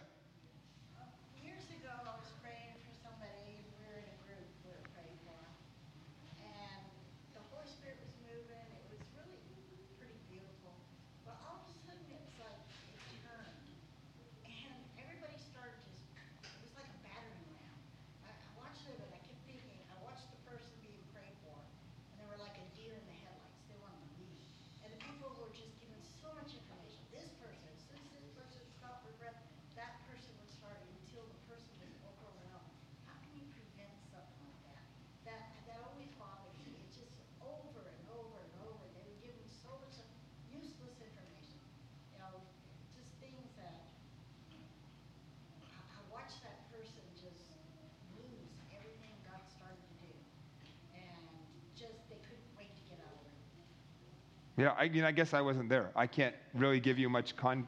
But how would you prevent something like that without going, shut up? You know, you don't want to come back. But how would you? I mean, that's why I was trying to teach people when you share the gospel, keep it under five minutes. Right? Keep it all as simple as possible. Give only what's absolutely necessary for the person to know. But what if the people with you don't? Well, that's why I was talking to all of you at once. Have a conversation with them afterwards. The reality is, is that like we're all in a learning process, and nobody's going to be perfect when you go out, nor do I expect you to be, because I'm not perfect when I go out. And so we all grow and we all learn and how to better bring about transformation. And Jesus was very content to send people out that were still in process, because that's what he did with the twelve disciples. He just wants us to continue to grow in that process, not stay stuck in a rut. Amen? So, any other questions? Yes, sir. I've done this and I've seen you do this and lots of others. When when do you stop praying? Like oh, when I'm praying for them for healing. Praying for someone, they say, "Is it better? I don't feel any different. Can I pray again?" Like, yeah, for sure, go for it second time. I mean, really, when when I get sick of it or they get sick of it, that's a good time to stop. How's that? Very spiritual, but it's it's real. Right? Like, I don't know. If I pray for them a couple times and it's absolutely no change whatsoever, I might stop after a couple times. But I'll always encourage that person, don't quit getting prayer, because you never know how it'll happen. Like, I prayed for your on Sunday morning and he didn't get healed. I think I even prayed twice. Did I pray twice? Yeah, I prayed twice for him and he wasn't healed. But then later on that day, he got healed on Sunday. Prayed for him. And so I wouldn't pretend to make a thought that the only way God can work is through me, you know? But I want to certainly be available. I want to be God's plan A. I don't want it to be that God has to go through five other people and get to somebody they'll actually work through. I want to be that I'm pretty yielded. People understand that you don't have to stop. You prayed and it didn't happen. Keep praying. Sure. Absolutely. How many times have you seen people heal? After the first time you prayed once and they said nothing happened, you prayed again. Oh, many. Who knows? Thousands? Often. Yes, for sure. Absolutely. In fact, one of the most remarkable miracles I ever saw God do for anybody, um, I prayed for a guy This guy got healed of twenty-three things. Uh, I prayed for him. He he came to Reading. This was years ago. I was a student there. He had some disease where every nerve in his body was dying, and he felt nothing in his body from his hips down except excruciating pain. Prayed for him on a Wednesday. He's like, eh, I don't think I feel any difference. Friday, he comes back to me. Can you pray for me again? Don't check yourself out because of what ha- didn't happen last time. Amen? Amen? Start praying for him. I pray for him. Feels a little better. Pray again. Feels a little better. Pray for him. Feels a little better. Pray again. Not much difference. Not much difference. Not much difference. And I was like, okay, God, what's the deal? And then God started giving me a heart of compassion for the guy. Then he starts feeling a little better, feeling a little better, feeling a little better. Then I start going through the motions. He's like, I don't feel the heat anymore. I don't feel God touching me anymore. It feels the same. God, give me a heart of love for this guy. He starts feeling a little better, feeling a little better, feeling a little better. Because faith flows through love, right? God doesn't just want us mechanically praying for people. He actually wants us to care about people, right? And so, um, and then as I do that, all of a sudden I hear like the thought, wrists. Do you have problems with your wrists? Oh, yeah, I broke both my wrists before. Oh, let's pray for him, pray for him. Oh, they're perfect. He goes down and starts doing push-ups. Oh, great, cool. Keep praying for him. Over the course of this whole time, like his metal disappears out of his knee. He had, he gets virtually all the feeling back, except he says, well, I wouldn't have feeling back in my two toes, right? I said, why not? He goes, well, I was out mowing the yard and I cut him off with a lawnmower on accident. And he says, I didn't even feel it because of the nervous system problem. I pick up my two toes, bring them to the doctor, he sewed them back on, but there's no nerves, nothing running into those toes. I said, well, that doesn't matter. Jesus heals all of it, right? So we started praying for the toes, and he got feeling out of those two toes then. So literally the guy just gets the overhaul of it all. But it happened little by little, and it happened over like the course of like, gosh, maybe three hours. And if the guy wasn't terminal and didn't have any other hope, because he was given like six months to live, and that had been a year ago. I probably would have quit a lot quicker than that. But because he was terminal, it was like, well, I got all the time in the world for this guy because something needs to happen for him. And um, yeah, and so God did something. At any rate, yeah. Any other questions? Yeah. So uh, you're saying with that, um, not being too um, personal, but like we're, if you sense a spiritual, um, I mean, you talk about discernment of spirit, so if you, um, like I may be in a situation where I feel like there's a lot of kind of oppression or something happening?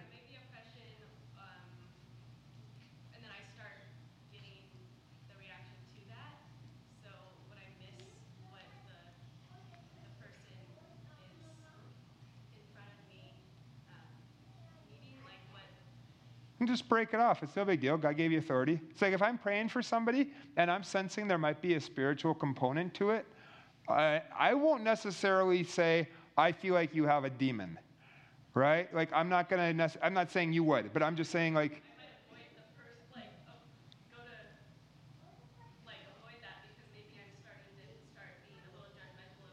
no, no, no, no, no. We heal the sick, cast out demons. It's in the same breath. You drive it out, right? So what I would do is, here, can I pick on you real quick? Let's say, come on over here. So let's say I'm praying for Pastor Steve, all right? So I'm praying, and I'm not sure, all right? And, and even if I think I'm ninety-nine percent sure that I think a demon is causing some of his health problem, I still am not going to approach it like, I don't like it when people say you have a spirit or you have a demon or anything like that, right?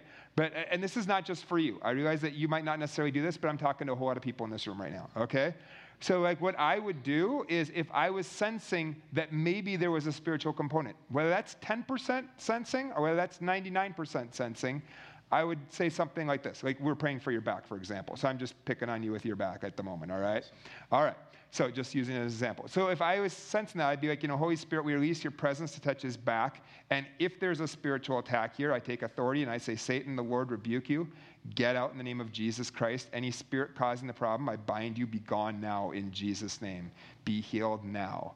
And then I'd just go on and keep praying however I would. You know, back be healed, muscles be released, vertebrae be restored, however I'm going to pray. But I'm not saying like, you got a demon or something like that, right? Right? Because then I just weirded them out, right? And like I said, I'm not picking on you. Like, I'm saying this for everybody's sake, okay?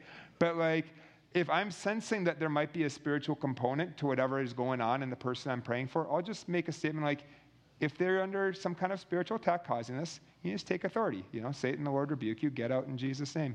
And that's what in Book of Jude. Oh, Jude, where is it? Uh, Jude one. Well, there's only one. Ha, ha, ha. That's easy.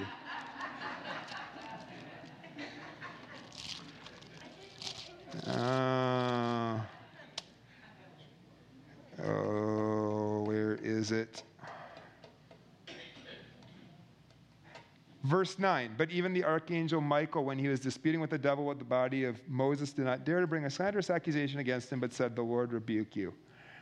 And so, like, when I take authority over the devil, like, I don't do it. I just say, you know, Satan, the Lord rebuke you. You know, get out. You loose this person right now. Any spirit causing this, I bind you. You know, get out in Jesus' name. It works pretty well. So, anyway. Did that help? Yes. Okay, cool. Uh, any other questions? Yes. When am I, what? When are you coming back? I don't know. Now I'm putting you on the spot. Ask him. uh, I don't know. Have an opening till twenty twenty. Yeah. It'll be twenty twenty. It's not going to be before that. So anyway. Um, yeah. Any other questions? Wow, I'm surprised you guys didn't ask a couple of the questions I always get asked. Why does one person get healed and not another one? My answer is easy. I don't know. Yes, Kat. I, I know some of us, including myself, like I couldn't be here the last two nights. Is there like a YouTube we can watch or something just kind of refresh? I'm guessing maybe the person who has the phone loaded up there. There you go. That was easy. All right. Any other questions? Yeah.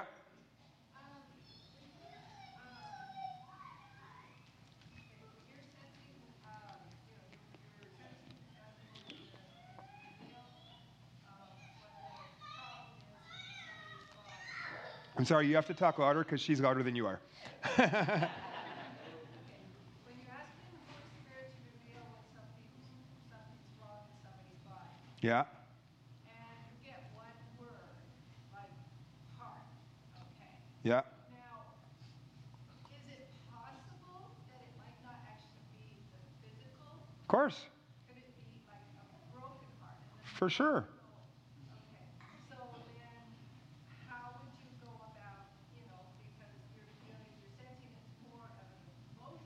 Right?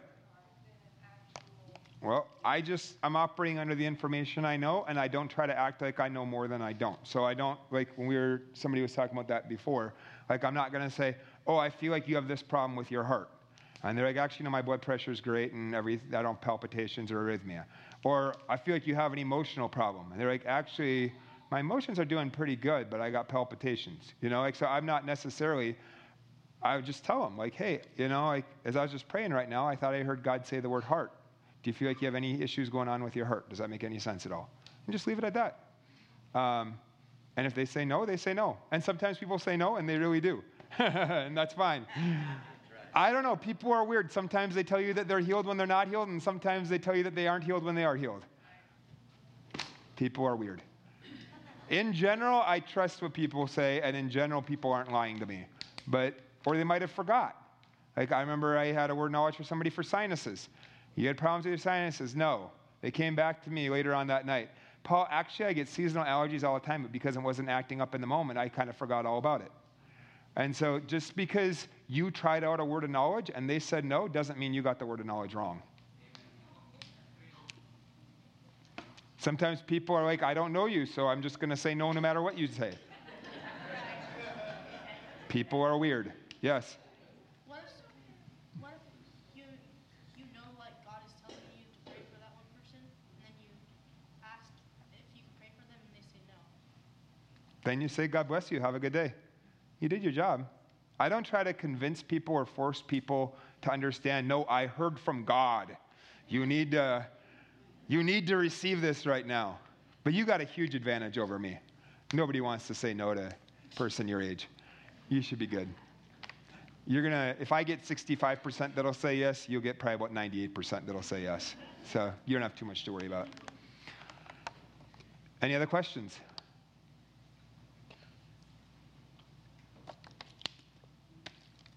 All right, let's have some healing time. Sound good? Let's do this. Everybody stand up. Everybody get a partner.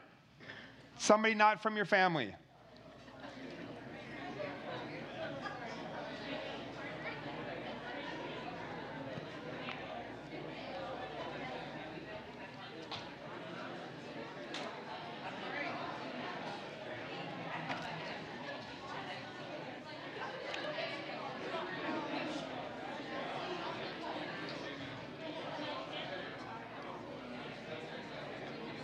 You get a partner?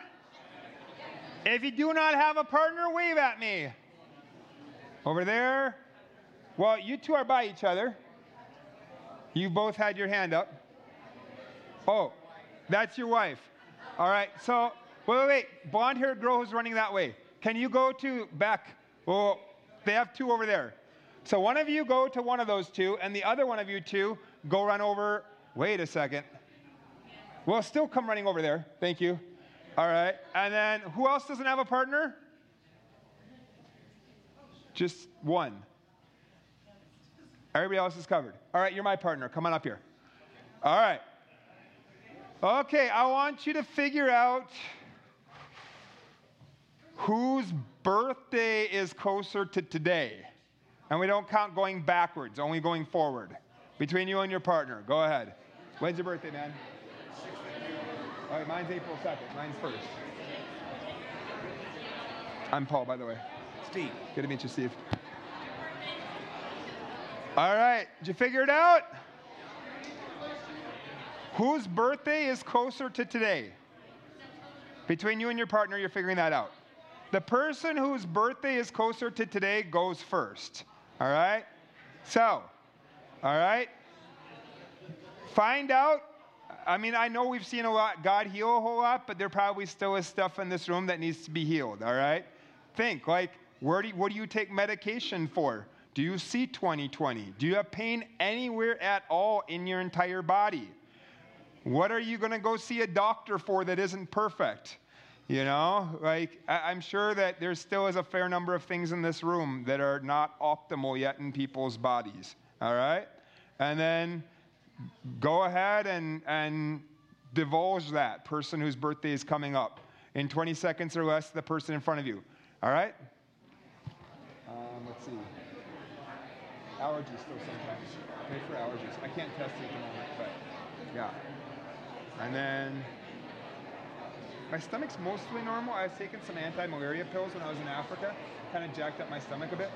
And uh, so pray that that simmers out. It's most of the way there, but needs a little help. All right. Now, go ahead, tell the person whatever, I'm sorry, tell the person who told you the problem, this is really easy for Jesus. Remember, don't get impressed. And go ahead, lay hands on the person where they need the healing, unless you shouldn't put your hand there. And you should know what to do by now. Invite the Holy Spirit to touch them. Command the pain or problem to get out of their body in Jesus' name. Go ahead. Okay, go after it. Yeah, I used to put your hand on my stomach for the stomach problem.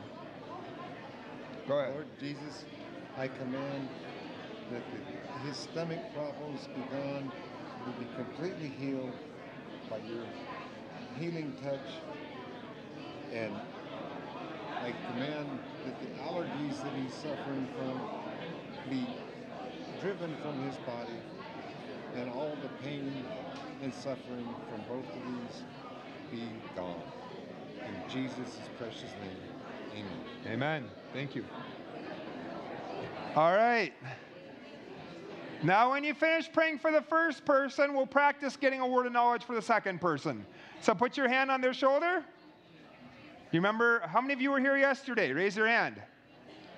Oh, there's a lot of you that weren't here. All right.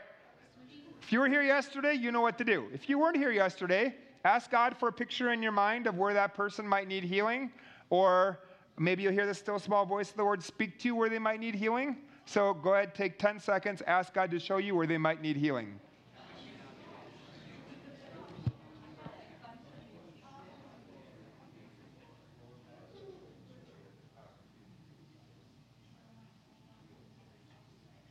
All right.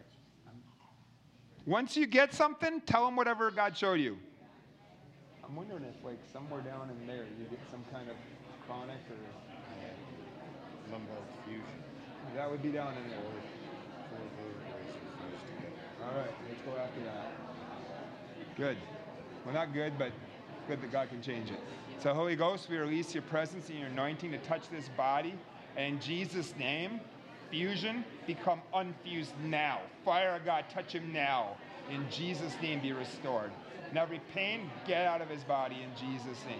Be healed, be released in the name of Jesus Christ. Amen.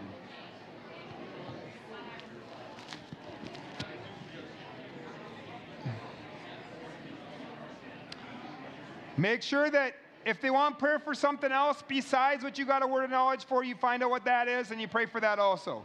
Is there anything else you want prayer for? Uh, yeah. They had the back fusion and they cut my anatomical nervous system. Oh. So the, something as simple as sweating, like maintaining my blood pressure, all of that. Okay, so let's pray that your nerve gets restored. So, Holy Spirit, we declare breakthrough in Jesus' name. Nerve, I command you to be reconnected right now. We declare a new nerve in Jesus' name. An ability to sweat, ability to all of this stuff, be healed now in the name of Jesus Christ. Fire of God, touch him now. Be healed in Jesus' name. Amen. All right, now when you are done praying for both people, find out if somebody is improved but not perfect yet. Make sure you pray for them a second time. And that could even be anywhere over the last few days. Maybe they got improved in something, but they're not perfect yet. So lay hands on them one more time. Invite Holy Spirit to touch them. Drive out the problem. How you doing? Can you test it or not so much? No, not really. I mean, I have to go out where it's hot and see if I sweat. No, you're in Ione. Or not in Ione. You're in Jackson or Sutter Creek. Where are we? Are? Sutter Creek. Yeah. But I'm staying in Ione. The, yeah. The back, I, I, I probably won't know that until I get an x-ray again. It's, fair enough. Okay. Well, bless you, man. Bless you. Thank you so much. Oh, my pleasure. Yeah. My friend Donnell has pancreatic cancer. Uh-huh. For sure. She's already, the doctors are amazed that she's still here. Right. And so I just prayed for her, but she would really like you. Yeah, yeah, yeah. So I, when I'm done, are you in a rush or are you okay for a little longer? I'm okay. Okay, so just hang in there. When we're done, I'm happy to pray for you, okay? I still got to manage them. Yeah.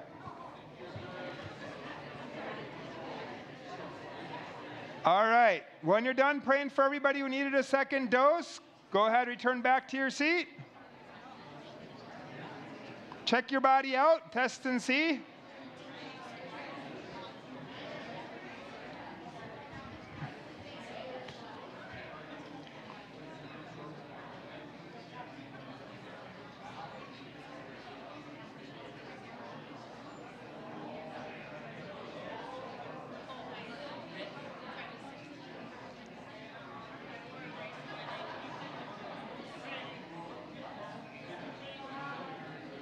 All right, go ahead and have a seat.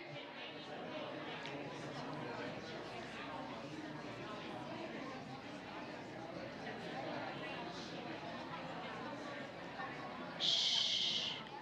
Okay, I, I wanted to do a couple more things.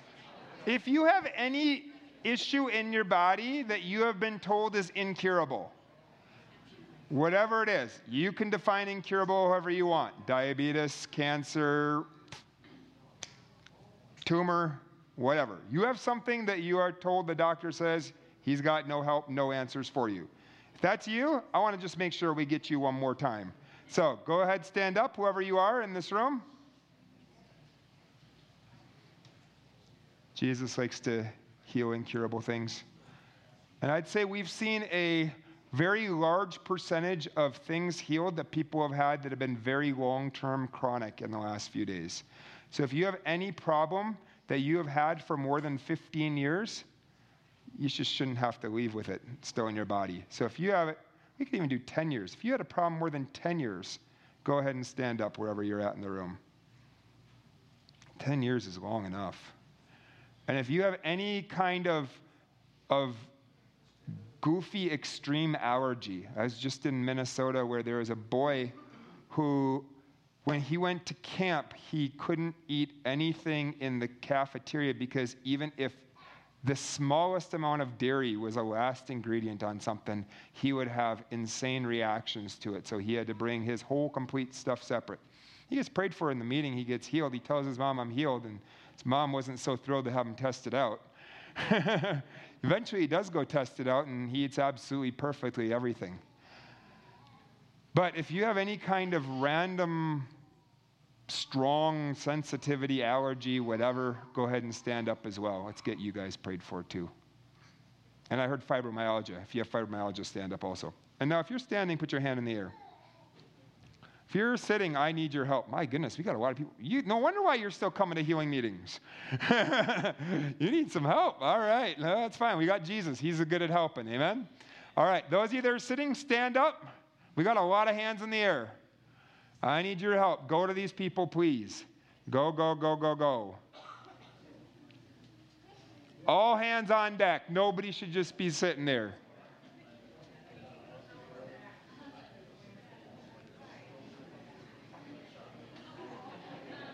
It's all right to pile up more than one person on there. You can have two or three of you praying for a person. One can put one thousand to fight. You can put ten thousand to fight. All right, if somebody has come to you, put your hand down. If no one has come, wave at me. Okay, I got I got a few people here. Can yeah, you got one of them? Great. She needs someone also. Or he needs somebody also. We got three more also. If you've got like three of you stacked up on one person, please send one of them this direction or that direction. All right. Here, just come to me, woman with the braids. I'll pray for you. All right. So you know what to do. Find out what the problem is. Lay hands on them. Drive it out. Don't be impressed by the problem. This is easy for Jesus. Give it its eviction notice. What's going on?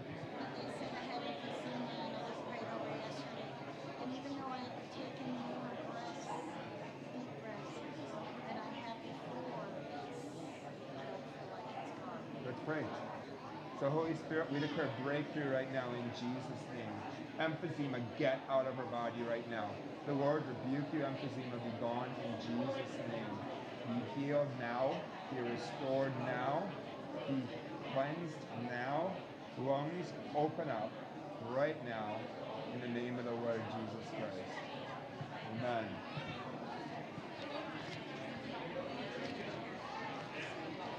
All right. Have them test it out if they're able.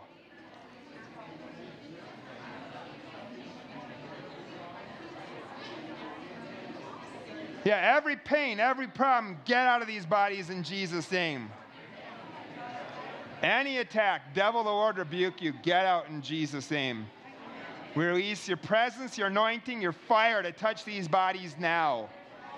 Be healed now in Jesus' name. Be released now in Jesus' name. Be restored now in Jesus' name. Tumors, get out. Ears, open up. Fibromyalgia, get out of them.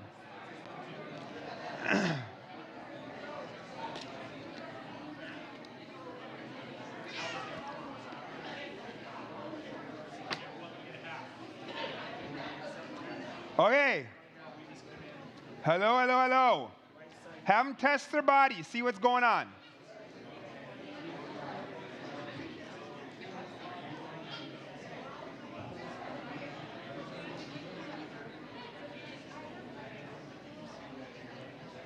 All right. Who here, you can tell that you're improved, but you are not perfect yet. If there's somebody like that in that group, I want you to pray for them one more time. they've lived with this thing for over ten years, or they're terminal, or it's incurable, we can at least pray twice for them. So stick your hand up, gather around these people. You can tell there's a difference, but not perfect yet. Who's that? Yeah, gather around Kat over there, please, some of you. Who else? Go to these people. Go for it. Drive it out. It's got to go.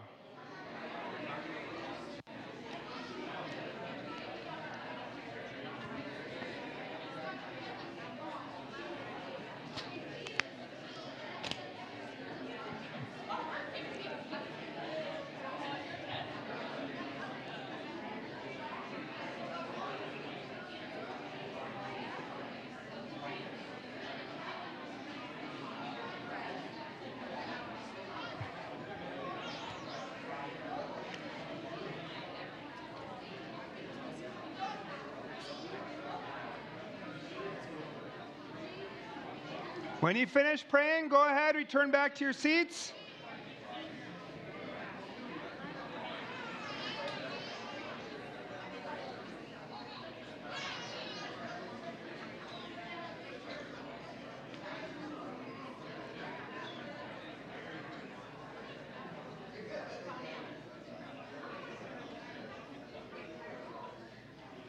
Go ahead, return back to your seats.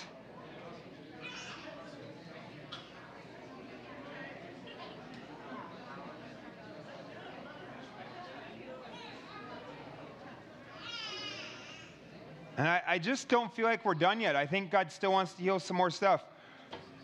I, I don't think anybody should leave a healing meeting in pain. If you have pain anywhere in your body, I don't care what kind it is. It could be a headache. It could be your pinky hurting. It could be extreme long-term excruciating pain. If you have any pain anywhere in your body, raise your hand nice and high. Stand up. Put your hand in the air if you have pain in your body. All right? I need your help, those of you that are still here. So go ahead, gather on the people whose hands are in the air. Go, go, go, go, go. Go to the people that have pain somewhere in their body. Don't just pray from afar. Go to the people. God works through people. We got a guy in the back. Somebody needs to go to the gentleman in the back.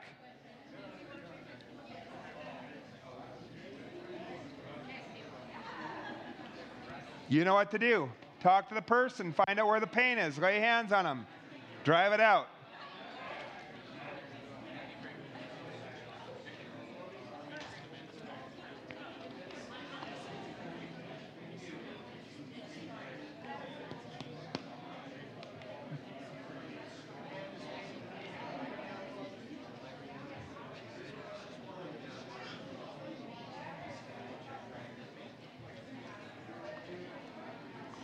When you're receiving prayer, just relax. Pretend that you're receiving a gift and it's Christmas time. You don't have to do anything. You don't have to press in. You don't have to do anything. Just relax and receive like a child.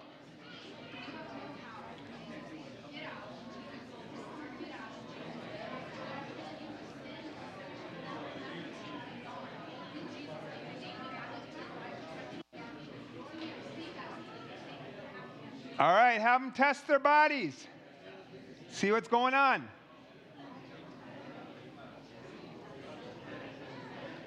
God's healing wrists right now.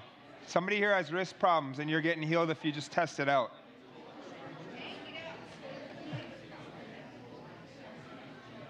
Same with necks. In Jesus' name, necks be released now. Be healed now. Where there's a fusion, be unfused in Jesus' name. Amen.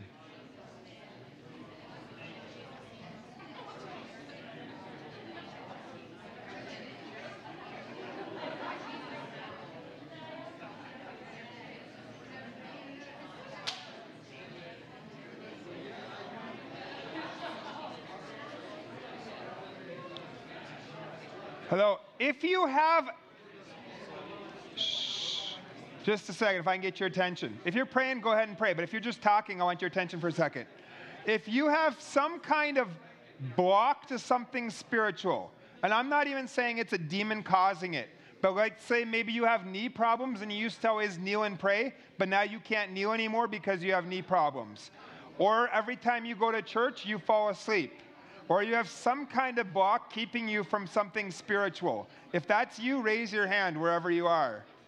And then I want you to go ahead and pray for those people. There's one back there. There's one over there. There's somebody here, there. So if you guys can gather on those people. If you have any issues with your tongue, that could be a variety of things. Uh, you feel like you just can't get control of your tongue and what you speak. Or it could be maybe you have a stuttering problem or a lisp. If you have any problems with your tongue, go ahead and raise your hand wherever you're at. And I want you to lay hands on these people. There's somebody over here. If you can, some of you can go over there. This gentleman over here. There you go.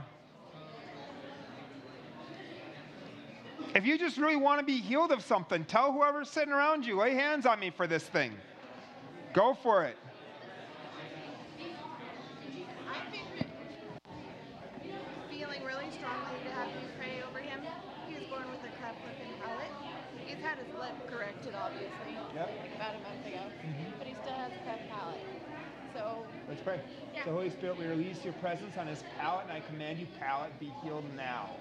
Cleft palate, be healed in Jesus' name. Fire of God, touch him. We declare a creative miracle in Jesus' name. Amen.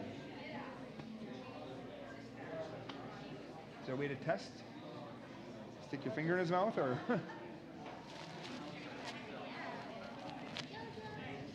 He's still there. Still there? Well, hopefully it will come. Sometimes it happens in the coming period of time. Yeah.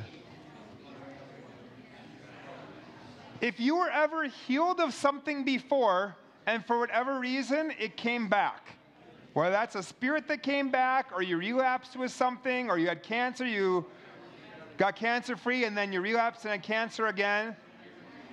If you got free of something, and then later it came back at some point in your life, for whatever reason, raise your hand. We want to pray for that as well.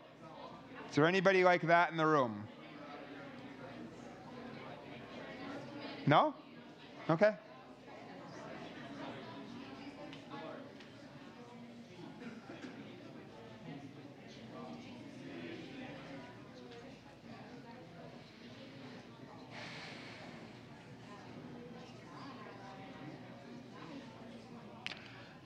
All right, when you're done praying, go ahead, return to your seats. Way to go, guys, way to go. You saw God do a lot, I have a feeling. But way to be willing to just go after it.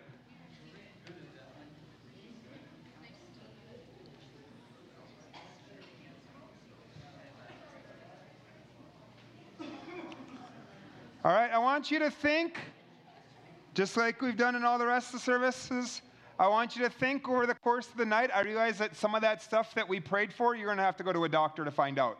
And by the way, please don't just cut yourself cold turkey off medications without talking to a doctor and just start doing something wild, all right? Throw away your insulin if you're a type one diabetic. Please don't do stuff like that, all right? Like, go talk to your doctor. Doctors are not, like, bad people, okay? And it's good to work this stuff out. There's nothing wrong with getting medically confirmed what God did, okay? All right. Um, but so some of you, I know you cannot test it out. Like maybe you had a tumor that was internal, or maybe you had whatever else, and you know you can't test it at the moment. But some stuff you can test, I'm sure. And I'm sure God probably healed some stuff. And so at any rate, I want you to think over the course of the entire evening. We prayed for a variety of different things along the way, whether it was pain anywhere in your body to something incurable to fibromyalgia to we prayed for a lot of different things. Just grabbing people and, okay, just tell them whatever your problem is, to being in a group of two with somebody else and got prayed over. So I want you to think over the course of the night how many body parts or conditions are at least seventy percent better. So I count healing as at least seventy percent better. Figure if it works for Randy Clark, it works for me. Figures if they're at least seventy percent better in the meeting, they'll be one hundred percent by the next little bit. And realize that there's a fair number of things also that you might have the problem. Even right now you got prayed for and it feels the exact same. That doesn't mean you're not going to get healed. Sometimes it happens in the coming period of time. You know, in the in the Gospels, Jesus spoke to the tree, and the disciples left. But when they came back the next day, they said, what happened to the tree? You guys know this story? It didn't necessarily happen immediately in that case. They came back later, and they saw the effects of, of what, what was spoken, which shows life and death is in the power of the tongue. So be careful what you speak, right? because it creates realities. Um, but, uh, you know, we spoke to the mountain and commanded the mountain to be moved. Whether we see it moved instantaneously or not, we're still believing that God's moving that mountain. Amen? And sometimes it happens over the coming period of time. I've experienced that personally in my own life as well.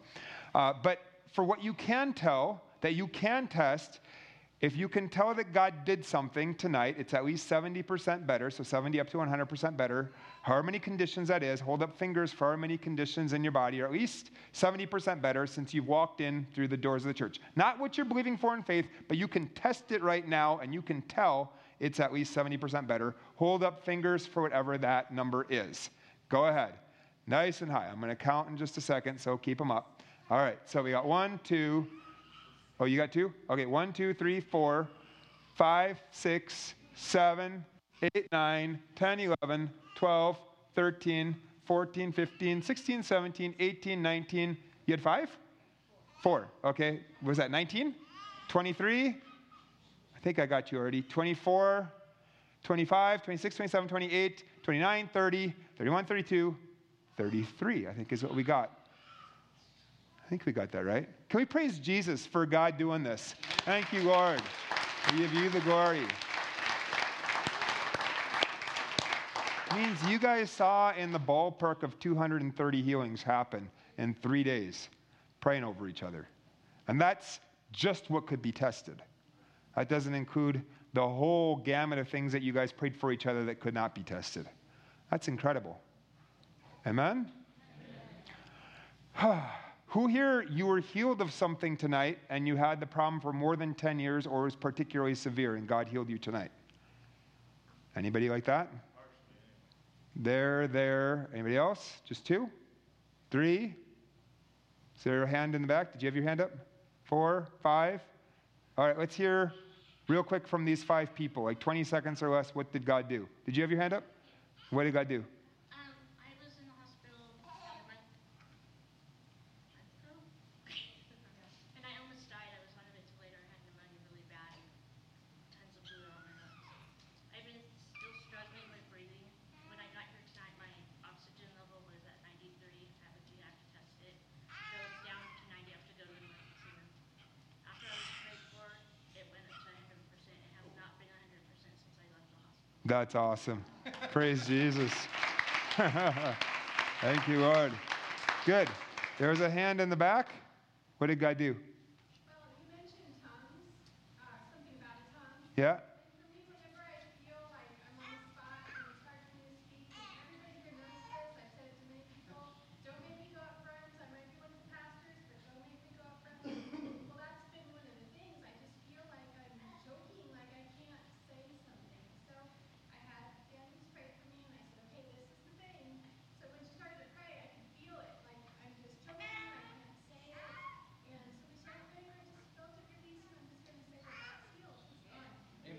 you certainly seem pretty free talking right now. I said, you certainly seem pretty free talking right now. Thank you, Lord. Good. All right, who else? Yeah.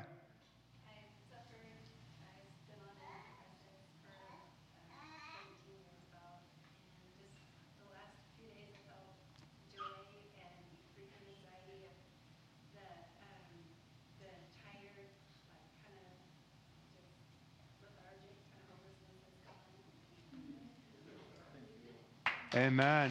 Hallelujah. Happy for you. Good. Who else? Anybody else? Yeah. Um, my left thumb has been messed up since I was twenty, thirty-nine now. Uh, and my son prayed for me, and it feels at least seventy percent better right now. And it always hurts. So it's always very stiff and rigid. Hmm. It feels great right now. Did they give it a diagnosis or no? No. Just pain.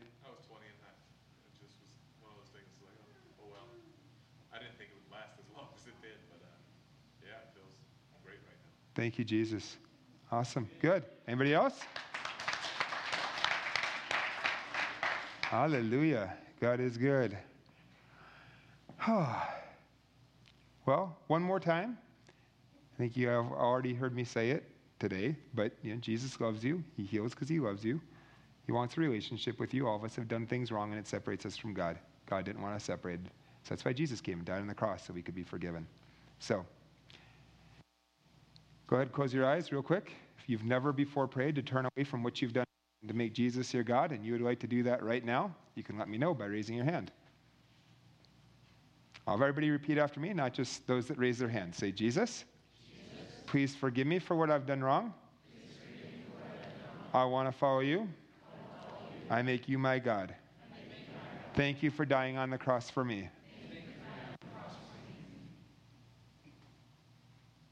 Yeah, help me to live for you. In Jesus' name. Amen. All right, very good.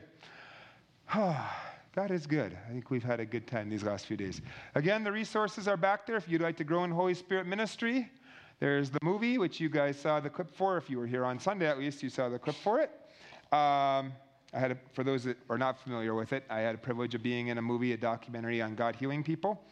Um, there's that. This is the bonus features for the movie, but you don't need to get this. That's actually inside as a link inside on the D V D. But uh, some people want that as an actual physical D V D, so if that's you, then that's there. What you guys can do on Saturday, this book talking about having a lifestyle, just simply seeing God heal and touch people where you go, simply hearing God's voice and going and finding his treasures and seeing them get impacted by him. If you like open heart surgery with no anesthetic, this is the book for you. Humility, the hidden key to walking in signs and wonders. I remember reading this and I was repenting of all sorts of things that I didn't even need, know I needed to repent of. But you know, really, You know, I, I don't tend to emphasize the character component quite as much because most people in the church already beat themselves up thinking that they're not holy enough, and that's why God can't ever do anything with them. And so I try to go the other direction with it. But there is a, a truth that First Peter five and James chapter four both say the exact same verse verbatim, which is God opposes the proud but gives grace to the humble. And healing is all about God's grace. And so if it's all about God's grace, it's going to work a little better. I just can't afford to be opposed by God. Amen? I'd venture to say that willfully walking in pride is one of the stupidest things I could choose to do. Because that gets you opposed by God. Right? I mean, it doesn't mean that we don't all have pride somewhere in our life that somebody needs to point out to us and we got some blind spot somewhere. But I'm just saying, like, choosing to walk in pride, that's just straight up being an idiot. I just... calling it as it is, right? And really, pride is just not knowing your identity in Christ. It's trying to create an identity for yourself. Anyway, all right. This book, talking about hearing God's voice and getting words of knowledge. Um, yeah, if you want to grow in hearing God's voice, if you want to grow in getting words of knowledge for people, very simple, very practical, easy to read. This, if you want to get the teaching that I gave you on Sunday night in particular in you in a deeper way, uh, for some of you just hearing it once is not good enough. You need to get it in you. Some of you might already by this night, you're like, wait a second, what was everything that I learned these last three days? Okay, and you're kind of starting to panic a little bit, like, what, what was this? And oh man, I took notes on that, and I hope I got it all enough. Getting it in you a bit more is not a bad thing. Helps put it in you, all right? Because you want it to be not just information that you've heard once, but a way of how you live out your life and seeing God touch people. Amen? This is my favorite book on healing. I was going to write a book on healing. I was going to have a chapter on each of the keys that caused me to see breakthrough in a greater way, with a chapter on risk and identity and compassion instead of disqualifying yourself, and a bunch of stuff we've covered in the last few days. I interned for this guy, and that's exactly how he wrote his book on healing. So this is my favorite book on healing. It's the one that I wanted to write. Very practical. In healing ministry, how many of you realize the church needs more practical stuff and less theoretical? Right? We need it real. Most of Christianity, Jesus made really, really practical. He made it really impossible. Right? But he made it really practical.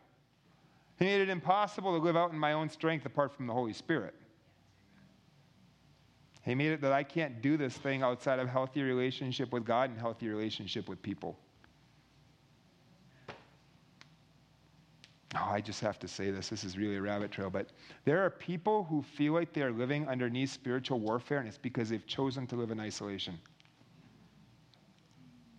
Because whatever's done in the darkness is going to come out in the light. It's just on whose terms, whether it's God's or yours. Right? That's why it says, confess your sins one another that you may be healed. Doesn't mean that every single person needs to know every bit of junk you've ever done in your life. But if you don't have anybody that you can be compassionate with, you are not a healthy person. You are not a safe person.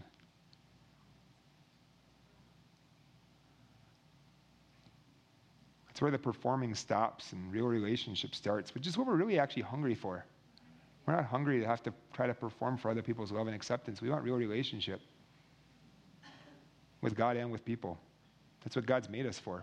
People try to vicariously put all sorts of things in there because they, they're disconnected. God's made us to live connected. If nothing else, let me pray this. God, lead people that are disconnected to find healthy people that are connected, that they can connect to. Amen. Alcoholics Anonymous says it like this: you're only as sick as your secrets. I get concerned sometimes in a, wow, now I'm getting in my inner healing message, but whatever. You're still here. You didn't leave yet. Sometimes I get concerned that, um, you know, we have such an American individualistic culture. I can do fine, just God and me. And it's just a failure to understand how God works, how God works through relationship. Because the Greek is really particular when you read Paul's epistles in the Bible. When it's saying you, Americans read that as you singular. But the Greek, there's a you and there's a y'all. Texans understand this. There's a you and a you plural. And the Apostle Paul didn't write about stuff to you singular. He wrote it to y'all. He didn't write about spiritual gifts to you. He wrote it to y'all. The church in Corinth. That's y'all. That's people. It's never been about me finding my gifts and my destiny and my anointing and my calling and my this and my that. And we create our own narcissistic, self-absorbed reality. Because it's all meant to be lived out through relationship with other people. It's all meant to flow best through love. Amen? Amen? And so God's intended me to do this thing with healthy relationship with other people. Not in my own little world. Just saying. Maybe that's helpful for somebody. Who knows? Anyway, there's this book. This is my buddy Jason Chin's book summarizing the first year of Bethel's ministry school and with teaching on healing and word of knowledge and prophetic and all that stuff. And what I love about it is there's the video component at the beginning of the book telling you where to go online to watch video clips that are activation and demonstration oriented to help you incorporate it into your Holy Spirit lifestyle. So there's that all. If you're interested in Philippines, remember there is the piece of paper in the back. You can throw your name on there. I also have an email newsletter. If you want to get on that, feel free to throw your name on there. I don't get my email newsletter out very often, let me be real. I enjoy preaching more and I like writing that thing. So, but I get it out a few times a year. So if you want to stay connected that way, feel free. Oh, if you're from, because I realize you guys are from a bunch of random different churches. How many of you are, this is actually your home church? Raise your hand. Oh, actually most of you. Oh, okay. But I have run into people who are from here, there, and everywhere. But if your home church is, I realize they did a pretty good job of getting the word out to the churches in the immediate area. But uh, if your home church is a little bit of ways and you think that they would like something like this, feel free to ask me for a card or something, and I can pass one along to you to give to your pastor if you think they're hungry for God healing two hundred thirty-three things in three days. Not that I prayed for it, but you guys did. God is good. Amen? All right. Can we praise Jesus one more time for everything that happened? Thank you, Lord. We give you the glory.